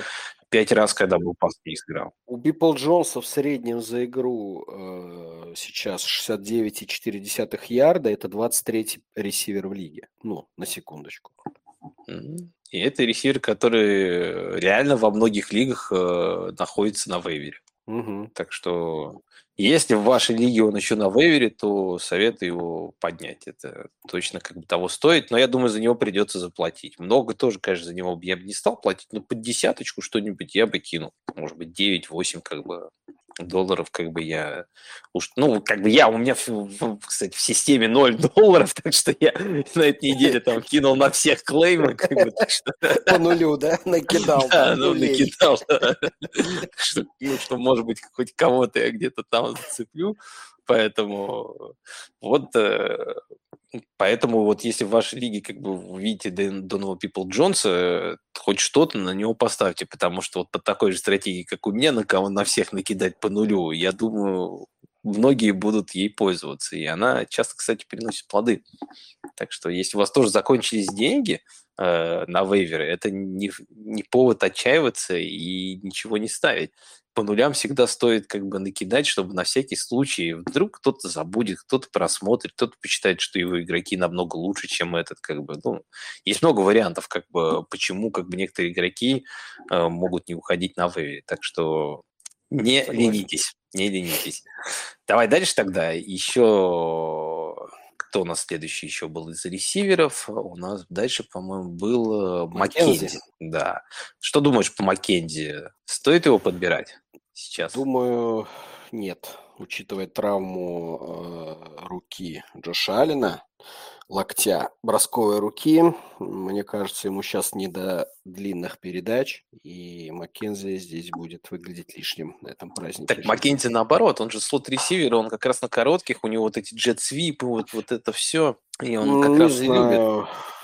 Не знаю. Ну, что-то он слабенько играет, честно скажу. У него, по-моему, в этом сезоне была только одна серьезная игра в начале, на третьей неделе, где он двадцатку пробил. А все остальное время он даже до 10 не дотягивает. И сейчас с травмой Алина верить, что вдруг он сейчас опять 20 даст. Ну, я бы не стал. Ну, здесь я ну, ты видел, плане... что происходило, что он Синглтери внезапно два тачдауна заработал, которого все уже списали давным-давно, потому что э, Ален с проблемы с, просто с пасом из-за травмы. Да, он там, может быть, накидал при этом 43 передачи, но из них только 29 точно. Один тачдаун, два перехвата. Мне кажется, сейчас вот у него сейчас три недели подряд по два перехвата. Мне кажется, сейчас э, тренерский штаб скажет, ну, товарищ Джош Аллен, мы тут внезапно начинаем сливать сезон благодаря тебе, э, давай уже переставай бросать, и тем более у тебя проблемы с локтем, давай побольше выноса, сам побегай. Поэтому я бы не рисковал с Маккензи. Короче говоря, для меня в, на этой неделе Маккензи, наверное, последний э, вариант, если уж всех разберут, вот так нули, как ты говоришь, ставить. Вот, может быть, на нулях Маккензи я бы затащил. Не мне кажется, знаешь, еще... Э, я, я понимаю, как бы то, что тот же Ален в последней неделе выглядит не очень хорошо. Не знаю, там на самом деле это зависит все от его руки, там, ну, точнее, локтя и не локтя, это уже как бы там, пусть специалисты разбирают, но факт есть факт. По два перехвата в каждой игре, и это же было, по-моему, два поражения, да, оба матча да, да. проиграли. Это да. они сейчас проиграли. А, Джетс и, да, они, и Джетс, да, да, и Миннесоте. Ну, Миннесота, кстати, шикарная игра была. Не смотрел ее? Целиком Еще нет, но нет, не смотрел. Я знаю, что там все в овертайме было, но вот я планировал как раз завтра глянуть. О, посмотри, обязательно. Многие ее уже там окрестили, как бы, что это игра года, чуть ли там э, туда-сюда, как бы эти... Еще одна. Когда это было? Постоянно какие-то игры года ну, случаются. Не, ну там прям шикарные, там, знаешь, и кэчи шикарные, как бы там Джефферсон там одной рукой вытянул как бы мячик да, это видел я, типа Одел Бекхэм 2, да, такой? Да, да, да. Там причем до этого Стефан Дикс поймал шикарный тоже прием одной рукой. Ну ладно, давай, Маккензи, ты-то прям да. думаешь, что надо в него что-то вкладывать? Немного я бы вложил, потому что, мне кажется, сейчас, ресурсы? ну, э, много бы я тоже в него не, не вкладывал. Как я говорю, у меня ноль, как бы у меня там вариантов немного, как бы я буду все равно листать. Но если бы у меня было хотя бы 5 долларов, то ну, я... Вот тебе быть... он достанется, я уверен, я уверен, тебе он достанется. Просто, знаешь, мне, мне, мне радует как бы его динамика э, в плане снэпов и маршрутов, которые бегает. То есть изначально Маккензи начинал как э, такой четвертый ресивер, можно сказать, Баффало, где за роль третьего боролось, по сути, три человека. Это Краудер, Маккензи и Шакир. Э, Краудер получил травму, и тогда Маккензи с Шакиром, они немного делили как бы роль слота. Э, сейчас Шакир почти не выходит на поле. У него было 4 маршрута в прошлом э, матче из 50 пасовых комбинаций, в то время как у Маккензи было 52 снэпа, он сыграл из 75, и 40, из 40 снэпов из этих были как раз маршруты, которые он бегал, там 12 других розыгрышей, видимо, пришлось на вынос, а не на пас. То есть из 50 пасовых комбинаций он был 40 раз на поле, это конечно, меньше, чем Габриэл Дэвис и Стефан Дикс, который 49 был на поле, но все равно это вот одни и те же цифры, что у того же Нокса.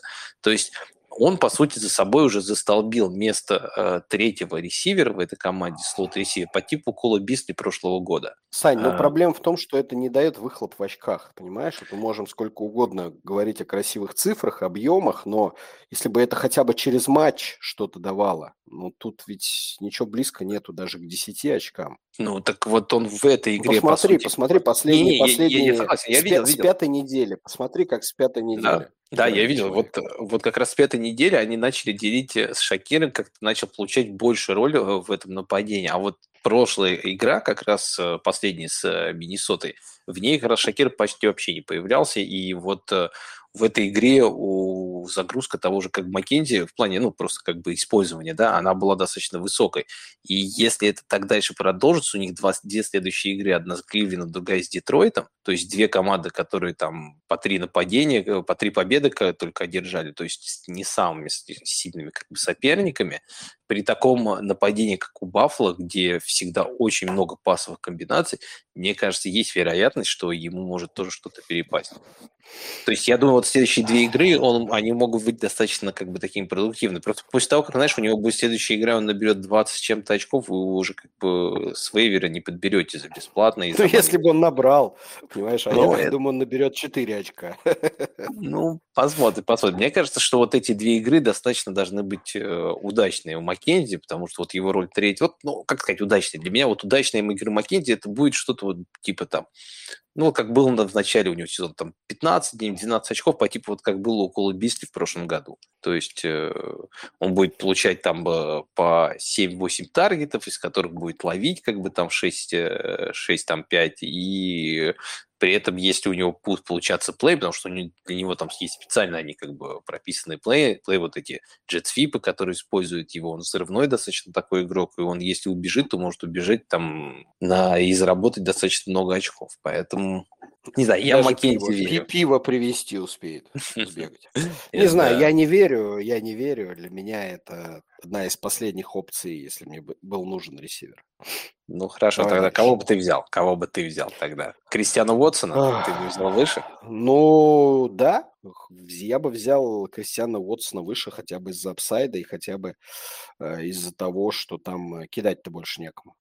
Ну, Лазар еще есть. И они бросают. Ну... Э, самая проблема еще в том, что в отличие от Баффла, который бросает там по 50 раз за игру, да, Гринбей э, бросает э, очень мало. И а, в этой игре вот у них было сколько было?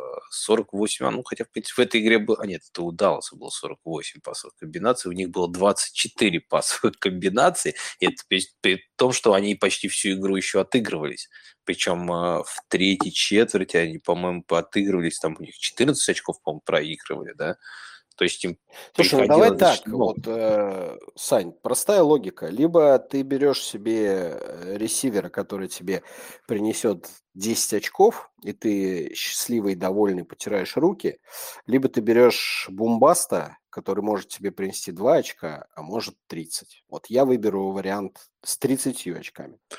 Ну, не, не, значит, я не против того же Кристиана Уотсона. Мне э, он мне нравится э, Уотсон в том плане, что он, во-первых, Рукис, который, который, как мы знаем, Рукисы обычно во вторую половину сезона начинают э, прибавлять. И Уотсон-то, если вспомнить, он пришел совершенно сырым, и меня, конечно, тоже была неожиданность, что Гринбей решили на него именно потратить пик второго раунда, когда, мне кажется, были еще другие варианты. Но неважно, ладно, взяли человека, который даже, по-моему, во втором, что ли, дивизионе. Ну, короче говоря, в слабом достаточно программе играл. Он, по-моему, чуть... он, он же, по-моему, как раз Трейленсом, да, играл? Dakota State, да, он играл, это второй дивизион. Да, то есть э, совершенно непроверенным, но при этом супер быстрым, с хорошей резкий такой, с ускорением. Ну и вот он потихоньку, мне кажется, начинает акклиматизироваться в НФЛ. Есть, ну, понятное дело, что три тачдауна, это вряд ли мы еще, еще раз увидим от него в этом году. Хотя, как бы, от Кмета тоже, я думаю, после того, как он два тачдауна поймал, никто не думал, что в следующей игре поймает. Но все же шансы небольшие. Но меня просто смущает немножко объем вот э, в этой команде, что 20, когда у тебя 24 пасовые комбинации за игру, с учетом того, что Лазард всегда на поле находится и в него обычно больше летит. Сейчас Уотсон вернется, еще тот же Даубс, как бы, мне кажется, еще больше там разве... Ну, ну ты берешь один матч с Далласом и из него раздуваешь э, вот эту глобальную проблему с пасом Аарона Роджерса. Так в ну, других ну, играх то же самое было. У него ну, всегда ну, мало. Нет? Он ну, по 20... мало-то? Но а где? Он в предыдущих играх тоже Гринбей мало бросал. Ну, 43 вот... попытки паса, 30, 35, 41, 39. Как мало? Сколько ну, это тоже мало. Все, что ниже 40, это достаточно мало. Хорошо, с Детройтом, с Детройтом 43 было. Ну, с Детройтом, да. Предыдущие Но игры. тоже как ну, бы не там знаю. особо им не принесло ничего это. Я, я бы не списывал сейчас Роджерса со счетов, а Аарона я имею в виду, ну и Гринбей в целом. Понятно, что они еще поборются за плей-офф, и Роджерс может они быть... Я не думаю, что они бросят сейчас играть в футбол, тем более... Не, не, бр- бр- они-то пытаться будут, но мне кажется... Э, поборются, я же не говорю, что попадут, поборются. Вот. Э, э, если бы они проиграли, наверное, может быть бы здесь, да, уже там и какого-то вдохновения условного не было бы ни у Роджерса в том числе. Не знаю, я все-таки Аарон это квотербек э, топовый, кто бы что ни говорил, да, у него там полсезона проблемы, много перехватов, много неточных передач, но вот, да, вот с Далсом, где ему предрекали поражение, взял три тачдауна, кинул без перехватов. Да, так случилось, что все они прилетели в одного ресивера. Но Дапса нет, да, Ромео Дапс у нас с травмой, непонятно, когда вернется. И Сами Уоткинс, который три таргета за игру получает, тоже можно в счет не брать. Остается, по сути, Лазард, ну и кто? Тони Ленин еще. Единственный вот еще кто так более-менее имеет постоянную роль э, ну, в нападении. Да. Но, но при этом последние несколько игр Тонин выглядел почему-то ужасно. В него начали намного меньше бросать. Тут я, с, я читал... вообще, с Далласом вообще один бросок, один кэч. Ну, ну считать, Тониона не был на поле. Хотя да, у не... него процент, процент 64 был по снэпу. Ну, Тонин почему-то, э, хоть и играет достаточно много у них э, в нападении, его не используют уже какую неделю. Вот я не знаю точно ну, давай причину. так, в общем, я, я, и почему для меня, условно говоря, Уотсон выше на вейвере, чем тот же э, Маккензи, э, хотя ты так не считаешь. Э, во-первых, э, из-за того, что он, ну, у Роджерса мало целей, с учетом всех травм и слабости того же Уоткинс, слабости того же Тониана, то есть, по сути, Лазард Уотсон вот прямо сейчас. Вот. Э, и плюс а, upside. Вот я у Маккензи просто не вижу upside а на 20+. плюс. У, у Уотсона сейчас нам показал, что этот upside у него есть. Насколько это случайно, может быть, он больше не покажет ничего в этом сезоне, дальше он будет опять по 3-4 очка набирать. Но я считаю, что Аарон Роджерс имеет э, потенциал выйти, так, например, на свой уровень прежнего Роджерса, и тогда хватать будет всем, и Лазарду, и Воткинсу. Ну, да, я, я просто... Уотсону, да. Я просто больше верю в нападение Грин э, Баффало, что оно вернется к э, тем цифрам, которые были раньше, и что Джош Аллен наладит свою игру, и они как-то смогут ее разбавить, потому что я вот э, в предыдущих подкастах тоже много раз говорил про Алина, что для меня одна из главных проблем Баффало – это их э, достаточно зависимость большая от Джоша Аллена. То есть у них вся игра строится э, на нем. Я как-то слышал у того же Колина хорошее сравнение, что Баффало – это Майк Тайсон которые приходят как бы своим вот нападением, как бы если ты не можешь держать удар, да, если твоя защита не может справляться, то он просто как бы пару ударов, и ты в нокауте, и дальше из него выбраться невозможно. Ты уже там, ну, как мы вот с ними играли, да, там первые две четверти, мы уже летим там что-то 26-0, как бы, и все, как бы. матч можно уже закрывать. А когда вот э, у Алина что-то не идет, как мы видим в последних двух играх, то ничего другого как бы Баффало ну, ну, как бы противопоставить особо не может. У них сейчас выносы нету такого сильно налаженного, да, который играл бы постоянно и нормально. Но при этом команда все равно набирает. И я думаю, что все-таки вот э, они будут дальше набирать также много и хорошо. И третий ресивер из этой команды мы видели просто в прошлые года, как э, был, например, Кол Бисли, который где-то тоже всегда был таким в R3, и вот если Маккенти может так, такую же роль, как бы эффективность показывать, то мне кажется, он будет более стабильным, чем просто тот же Кристиан Уотсон. Э, ну, во-первых, он именно, именно VR3, Сань, Сань, он VR3 и выше он не, не вскочит, это точно. Вот. Во-вторых, стабильности у него никакой в этом сезоне нет от слова совсем. А Уотсон может быть первым ресивером. Ты понимаешь это? Ну, первым вряд ли. Я думаю, Лазард будет первым. Почему? Он будет, скорее, ну, вторым. Ну, взял? Ну, мне кажется, все-таки, если смотреть по сезону, просто что у Лазард почти всегда играет, почти много играет, и в него сторону всегда бросают. У него там последние недели, вот то, что он играл, у него таргет шир там 20, 21, 26. То есть, ну, Базарда из игры все равно исключать э, не получится. Он будет э, одним из первых ресиверов. У них обычно просто до этого был Лазард, и Дабс, они играли почти все снэпы э, в нападении, когда э, идет пас, и дальше между ними уже таргеты как-то делились. Сейчас без Дабса это место будет у Уотсона, и ну, я думаю, что приблизительно точно так же они будут с Лазардом э, больше всех играть, больше всех задействованы. Воткинс там э, и все остальные, там Туре, иже с ними как бы будут получать как бы минимальное количество уже там target ов. Ну просто это не самое эффективное, не очень хорошее пасовое нападение, где мало объема. Вот мне вот это больше смущает. А upside Уотсона, я, я с тобой полностью согласен, у него он есть, это новичок. И, как я говорю, новички обычно во второй половине сезона играют лучше. И здесь мы просто можем увидеть то, что все будет дальше идти по восходящей. То есть я с тобой согласен, Маккензи тут более-менее, как я говорю, выйдет на уровень, как может, набора очков, как Кол Бизли, и на нем будет плыть, там, может быть, какие-то флюковые будут игры, где Баффало будет набирать много очков, и он за им будет перепадать тачдауны, да. А, но при этом у Уотсона мы можем увидеть, вот как взлет того же Кмета, ой, Кмета, Филдса даже больше, как бы, Кмет только две игры, да, а вот у Вотсона мы сможем, может быть, такого же рода увидеть взлет. И там он будет летать уже на уровне, он же на этой неделе WR3, по-моему, вообще overall ом был, если не ошибаюсь, по набранным очкам. Э, ну, в слипере, по крайней мере, смотрю, у меня написано, что он WR3 на этой неделе 32,7 очка. То есть э, здесь есть upside чуть ли на WR1, как бы, если, ну, понятное дело, что настолько эффективным, я думаю, вряд ли у него получится держать, как бы, да, но при этом все равно есть upside, потому что это новичок, которому мы мало что знаем, в отличие от Маккензи. Да, да. Вот, так Согласен. что э, выбирайте, смотрите сами, что вы больше верите, что как бы вам больше нужно, если у вас команда нужен прям прям совсем проблемы с ресивером, то, наверное, как раз Уотсон э, – это хороший вариант, э, но это, опять же, надо понимать, что здесь можно как и поймать рыбку, но также можно и сесть на что-то не очень приятное вместе. На перевернутый стул. На перевернутый стул, да-да, давайте назовем так это. Э, и прогадать целиком как бы с, с этим выбором с Маккензи будет более стабильно, но особо тоже больших цифр вам не покажет. Так что делайте сами выбор. А мы давайте тогда еще перейдем к последним нашим э, ресиверам. Один из них это Джарвис Лендри, который я, кстати, удивлен был, что он, оказывается, в таком большом количестве лиг находится на вейвере. Я даже у себя в некоторых лигах его нашел на вейвере.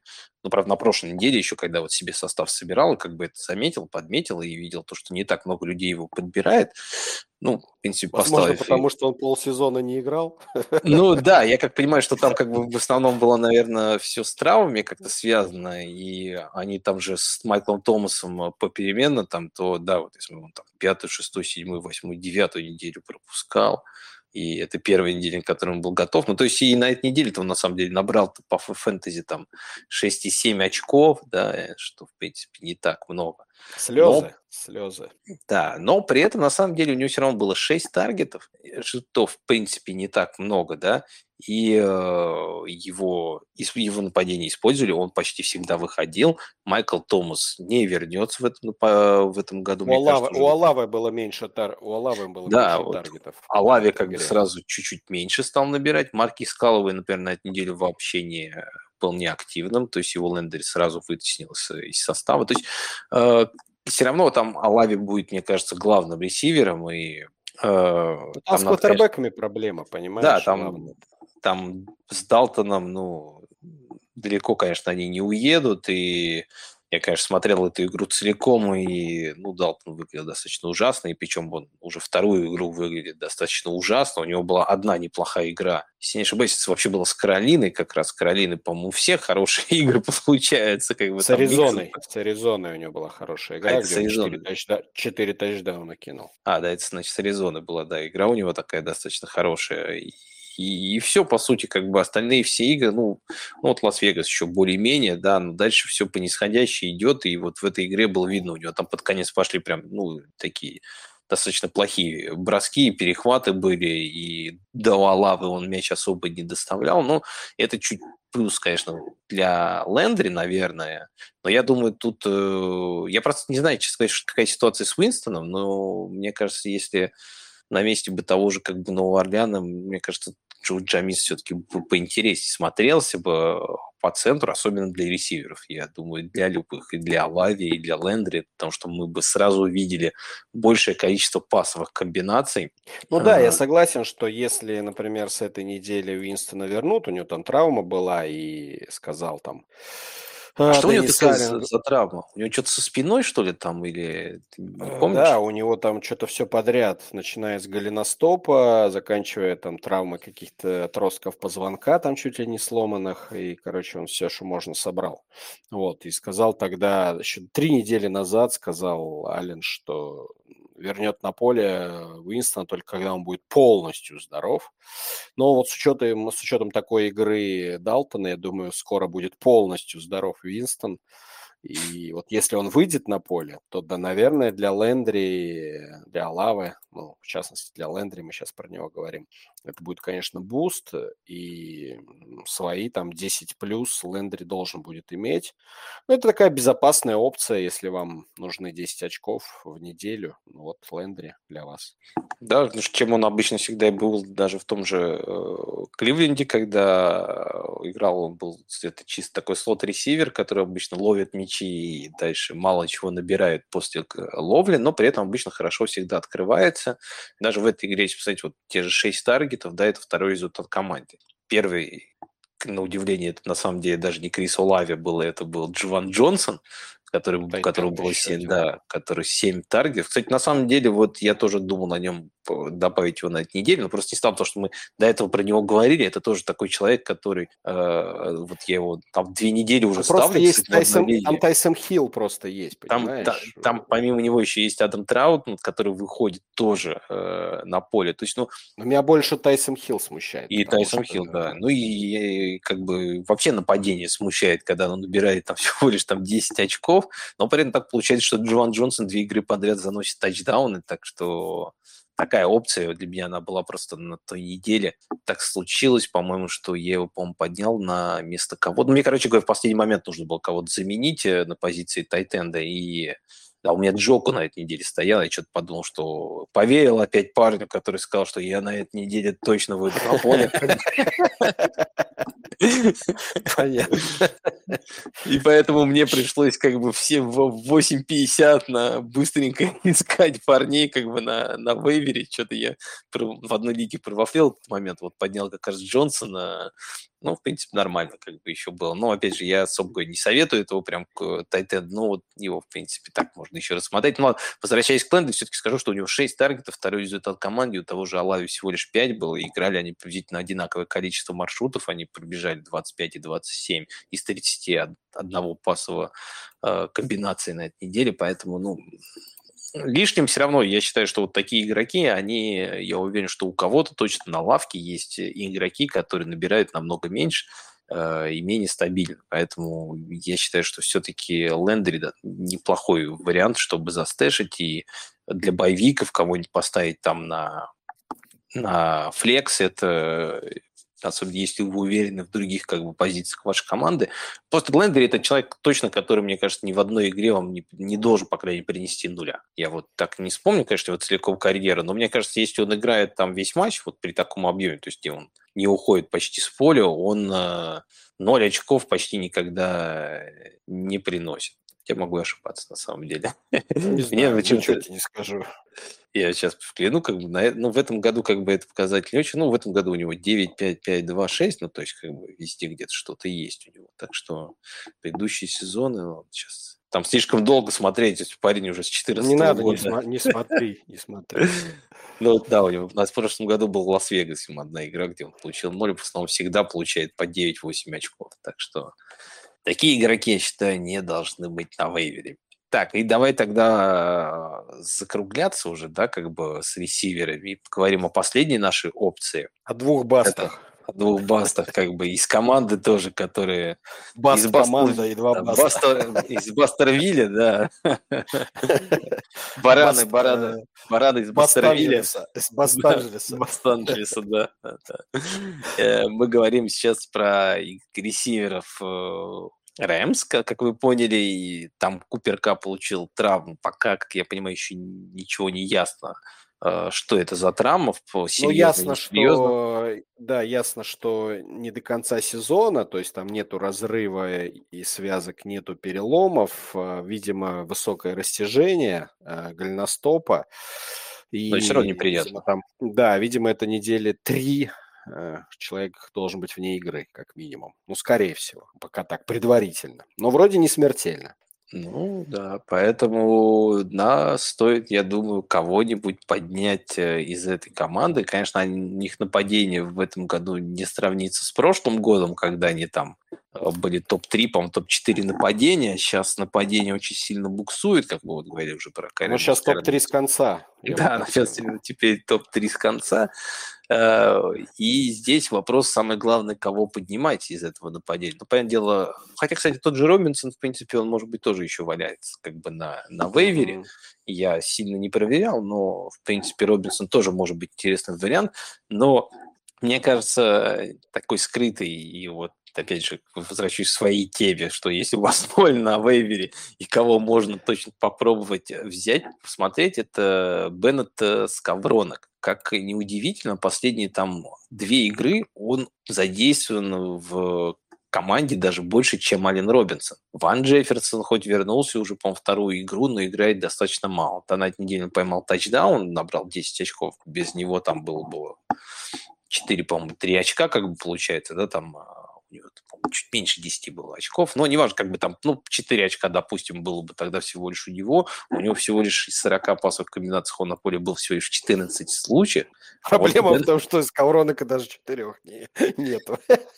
Это другое дело, но при этом Скавроник был все 40 пасовых комбинаций на поле, бегал маршрут и получил 6 таргетов, больше всех в команде. 7, по моим данным 7 даже таргетов. 7, да? Мне почему-то написано. Но проблема в том, что только два, два мяча. Ну, вот да, это другой момент, как бы, ну, все-таки баст, был... баст. ну, здесь, я говорю, как бы, все-таки нападение не такое хорошее, поэтому здесь сложно выбирать из кого-то. Но мне не, кажется, ну, не забывайте, что... что там Джон Волфорд был, а не Да, я вот хотел сказать, что еще вот, э, мне кажется, Стаффордом э, будет э, получше.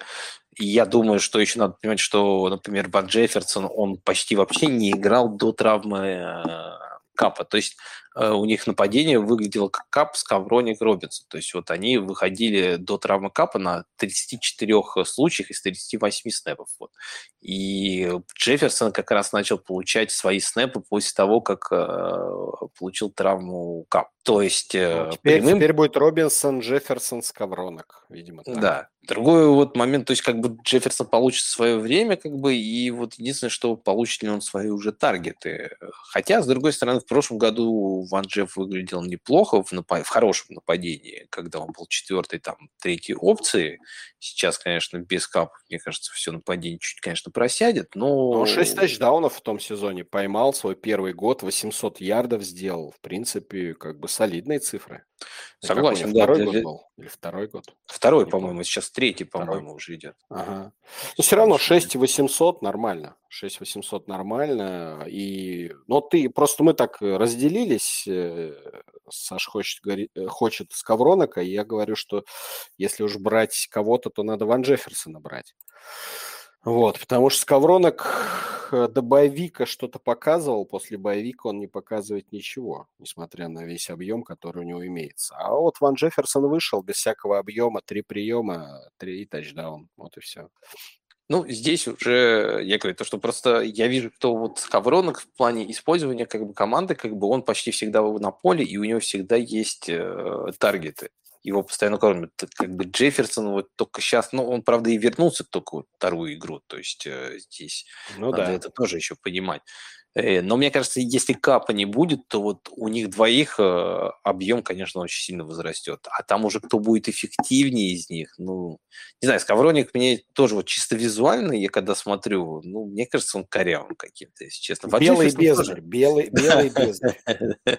Да, такой как бы, ну, странный парень немного, а, хотя как бы сказать, что, знаешь, мне Ван Джефферсон всегда нравился, я тоже не могу, потому что он взрывной и бегает хорошо, но, блин, руки какие-то дырявые. Порой бывают такие простые передачи, он не ловит, что я не удивлен, что как, я просто по, пом, прошло, по, по, по прошлому году помню, как Стаффорд с ним э, на бровке разговаривал о том, что как бы, ну, блин, чувак эти там открытый четкий пас да, дает, и не можешь его поймать. И это тоже вот есть такой у него больше бум-баст эффект, а у, а у Скавронок такой как бы более стабильный, но, конечно, баст, да. Баст или баст. Баст или баст. Поэтому... Там бума нету просто. Ну, ну смотрите, друзья, мы, мы говорили о том, что э, с таким нападением э, и, вернее, даже с такой защитой Рэмс будут постоянно отставать в счете, и тем более, да, потеряв сейчас Купер Капа, у них э, попросту будет э, мало шансов как-то соответствовать э, таким достаточно серьезным соперникам, если кто-то против них будет играть, а впереди вот Новый Орлеан, а потом Канзас, Канзас потом Сиэтл, Лас-Вегас, Гринбей, в общем, тяжелые матчи, и, соответственно, будут догонять, будут много догонять, соответственно, будет много передач, и без Купера Капа вот этот действительно объем, то есть не, даже не то, что просто э, объем Купера Капа будет распределен, но, мне кажется, еще больше придется Стефорду теперь бросать мяч, чем он бросал с Капом. Соответственно, и тот же Джефферсон, тот же Скавронок что-то будут получать, но вот э, угадаете вы, кого ставить, кого подбирать или нет, э, я не знаю. Я, например, не готов угадывать. Поэтому выбирайте сами. Ну, я скажу так, на самом деле, что у меня Ван Джефферсон, я его в какой-то лиге, по поднял. И даже, кстати, так получилось, что у меня там не очень хорошая команда, поэтому он у меня был в старте на этой неделе. Там Теперь ты его скинешь, да, на зло? На зло не, не, не, не, Я его, конечно, оставлю. С Скавронок я нигде не поднимал. Э, но без капа мне как-то, не знаю, как бы я с тобой вот здесь согласен, что я как-то склоняюсь, наверное, чуть больше в сторону Скавронака, э, чем Ван Джефферсона но при этом, как ты правильно сказал, что здесь угадать на самом деле будет тяжело, кто из них там будет получать тачдауны, и будут ли они вообще как бы у Рэмс как бы пасовые тачдауны в этом году, так что это тоже ну, вопрос. Плюс, да, не забывайте, есть там Хигби, есть, там есть э, Робинсон, есть вот тот же Карен Вильямс, что мы говорили, да, который на пасе там... задействует. Да, так что это вот, э, вот эти вот опции Ван Джефферсон с Ковронок для тех, у кого ноль долларов. Да, да, да, да, да, да. Вот, да. Эти вот только для них, я согласен с тобой. И для, ну, для глубоких лиг, там, если вы играете в лиге, где там есть э, несколько флекс-позиций, то там, да, как бы на там, если у вас три ресивера, и вам нужно еще две позиции на флексе закрыть, то вот как раз, может быть, кто-то из них э, вы сможете как раз подобрать э, за бесплатно и э, будет хотя бы играющий человек, который будет постоянно находиться на поле, у которого будет всегда ну, да, да, шанс да. на то, чтобы что-то поймать. Да, вот. это точно. Так что у, вот, наверное, уже, уже, цен, цен, уже ценно будет то, то, что они оба будут получать хотя бы значительное время. время игровое, да. Да, так что все, наверное, с игроками это все. У нас есть еще пару слов, наверное, о защите. Надо сказать, на следующей неделе э, подобрали для вас два варианта. Первый – это Бенгалс. Мне кажется, это самый интересный вариант из всех защит, э, которые есть, потому что самое главное, он играет с Питтсбургом, с Кенни Пикетом, которого мы уже обсудили, и вы знаете, что он постоянно кидает там по два перехвата, еще у него куча секов, так что ужасная линия э, нападения у Питтсбурга, Квотер э, часто теряет мячи, то есть, ну, то, что нужно для защиты там, да, как бы, плюс нападение Питтсбурга, я уж не помню, когда 20 очков набирало, так что стампы набрали, даже не, по стампы чуть меньше. Было, ну, короче, а, ну, с Новым как раз набрали, по-моему, 20 очков ровно. Ну, то есть, как вот бы... вообще, ты предлагаешь? Это же их, это же их клиенты, это же их клиенты. Вы же еще и выиграете. Не-не-не, я чувствую, как бы то, того, что как было на первой неделе, уже не повторится, уже Буру, не, Буру тогда же 5, по-моему, перехватов кинул, или 6, я чуть не, не 5, mm. по-моему, но, но там как бы на этом все строилась игра, там Тиджи Вот и Минка как бы кошмарили, но я думаю, сейчас как раз Бенгалс ход набрали, мы-то наоборот вниз пошли, посыпались. Так что, мне кажется, Бенгалс на это... Причем, знаешь, Бенгалс, мне кажется, такая защита, которую уж точно можно будет найти на, на вейвере на, этой неделе. Она... Я вот тех лигах, где играю защиты, везде смотрел, проверял, а они везде, везде, везде есть там, поэтому ее найти всегда можно будет. Вот. Другой вариант, э, который еще у нас есть для вас, это... Так, так, так, кто у нас там был? Что-то потерял. Бенгалс. Не, Бенгалс мы сказали, а другой вариант еще... А, Новый, Новый Орлеан. Орлеан. Новый Орлеан. Да, да, Новый Орлеан. Вот. Э, Новый Орлеан, здесь э, он играет против, против Рэмс как раз, против Скавроноков и и Ван Джефферсонов, так что здесь э, плюс Стаффорд э, играет не очень хорошо в этом сезоне, линия у них ужасна с точки зрения набора очков защиты. Против Рэмс, э, против Питтсбурга набирают больше всего в этом сезоне очков. Вторая показатель – это Индиа, Индианаполис, но они играют с Филадельфией. Как я понимаю, защиту Филадельфии точно на вейвере вы нигде не найдете. А дальше идет как раз э, вот э, Рэмс. Все, кто играет против защиты против Рэмс, э, как раз набирает достаточно много. Ну, Новый Орлеан как бы может быть... Э, ну, защита там на самом деле не настолько уж плохая. Вот даже по этой игре видно было, что там Латимор, есть э, неплохие неплохие линейные, то есть, ну, я думаю, что вот, ну, Новый Орлеан как раз защита в эту неделю. Вот такой будет матчап с РМ, знаешь, как мы часто да, советуем, что здесь на самом деле может пойти в, в одну и в другую сторону. Особенно если, да даже если Джеймис Уинстон вернется, это тоже как бы человек, который всегда не против кинуть э, перехват. Ну, точнее, в его философии он всегда говорил так, что на третьих даунах, когда как бы кто-то когда идет давление от э, соперника, я лучше как бы там кинуть перехват, почти то же самое, что сделать punt на четвертом down е. То есть ты все равно мячик отдаешь чужой команде. То есть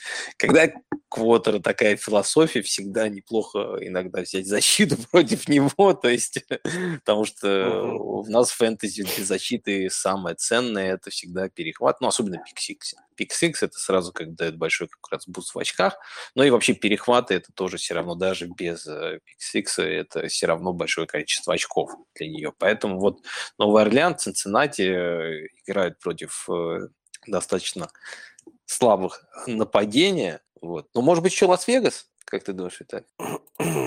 Ты же знаешь, с кем играет Лас-Вегас, да, на следующей неделе? Супер, супер команда Денвер Бронкос.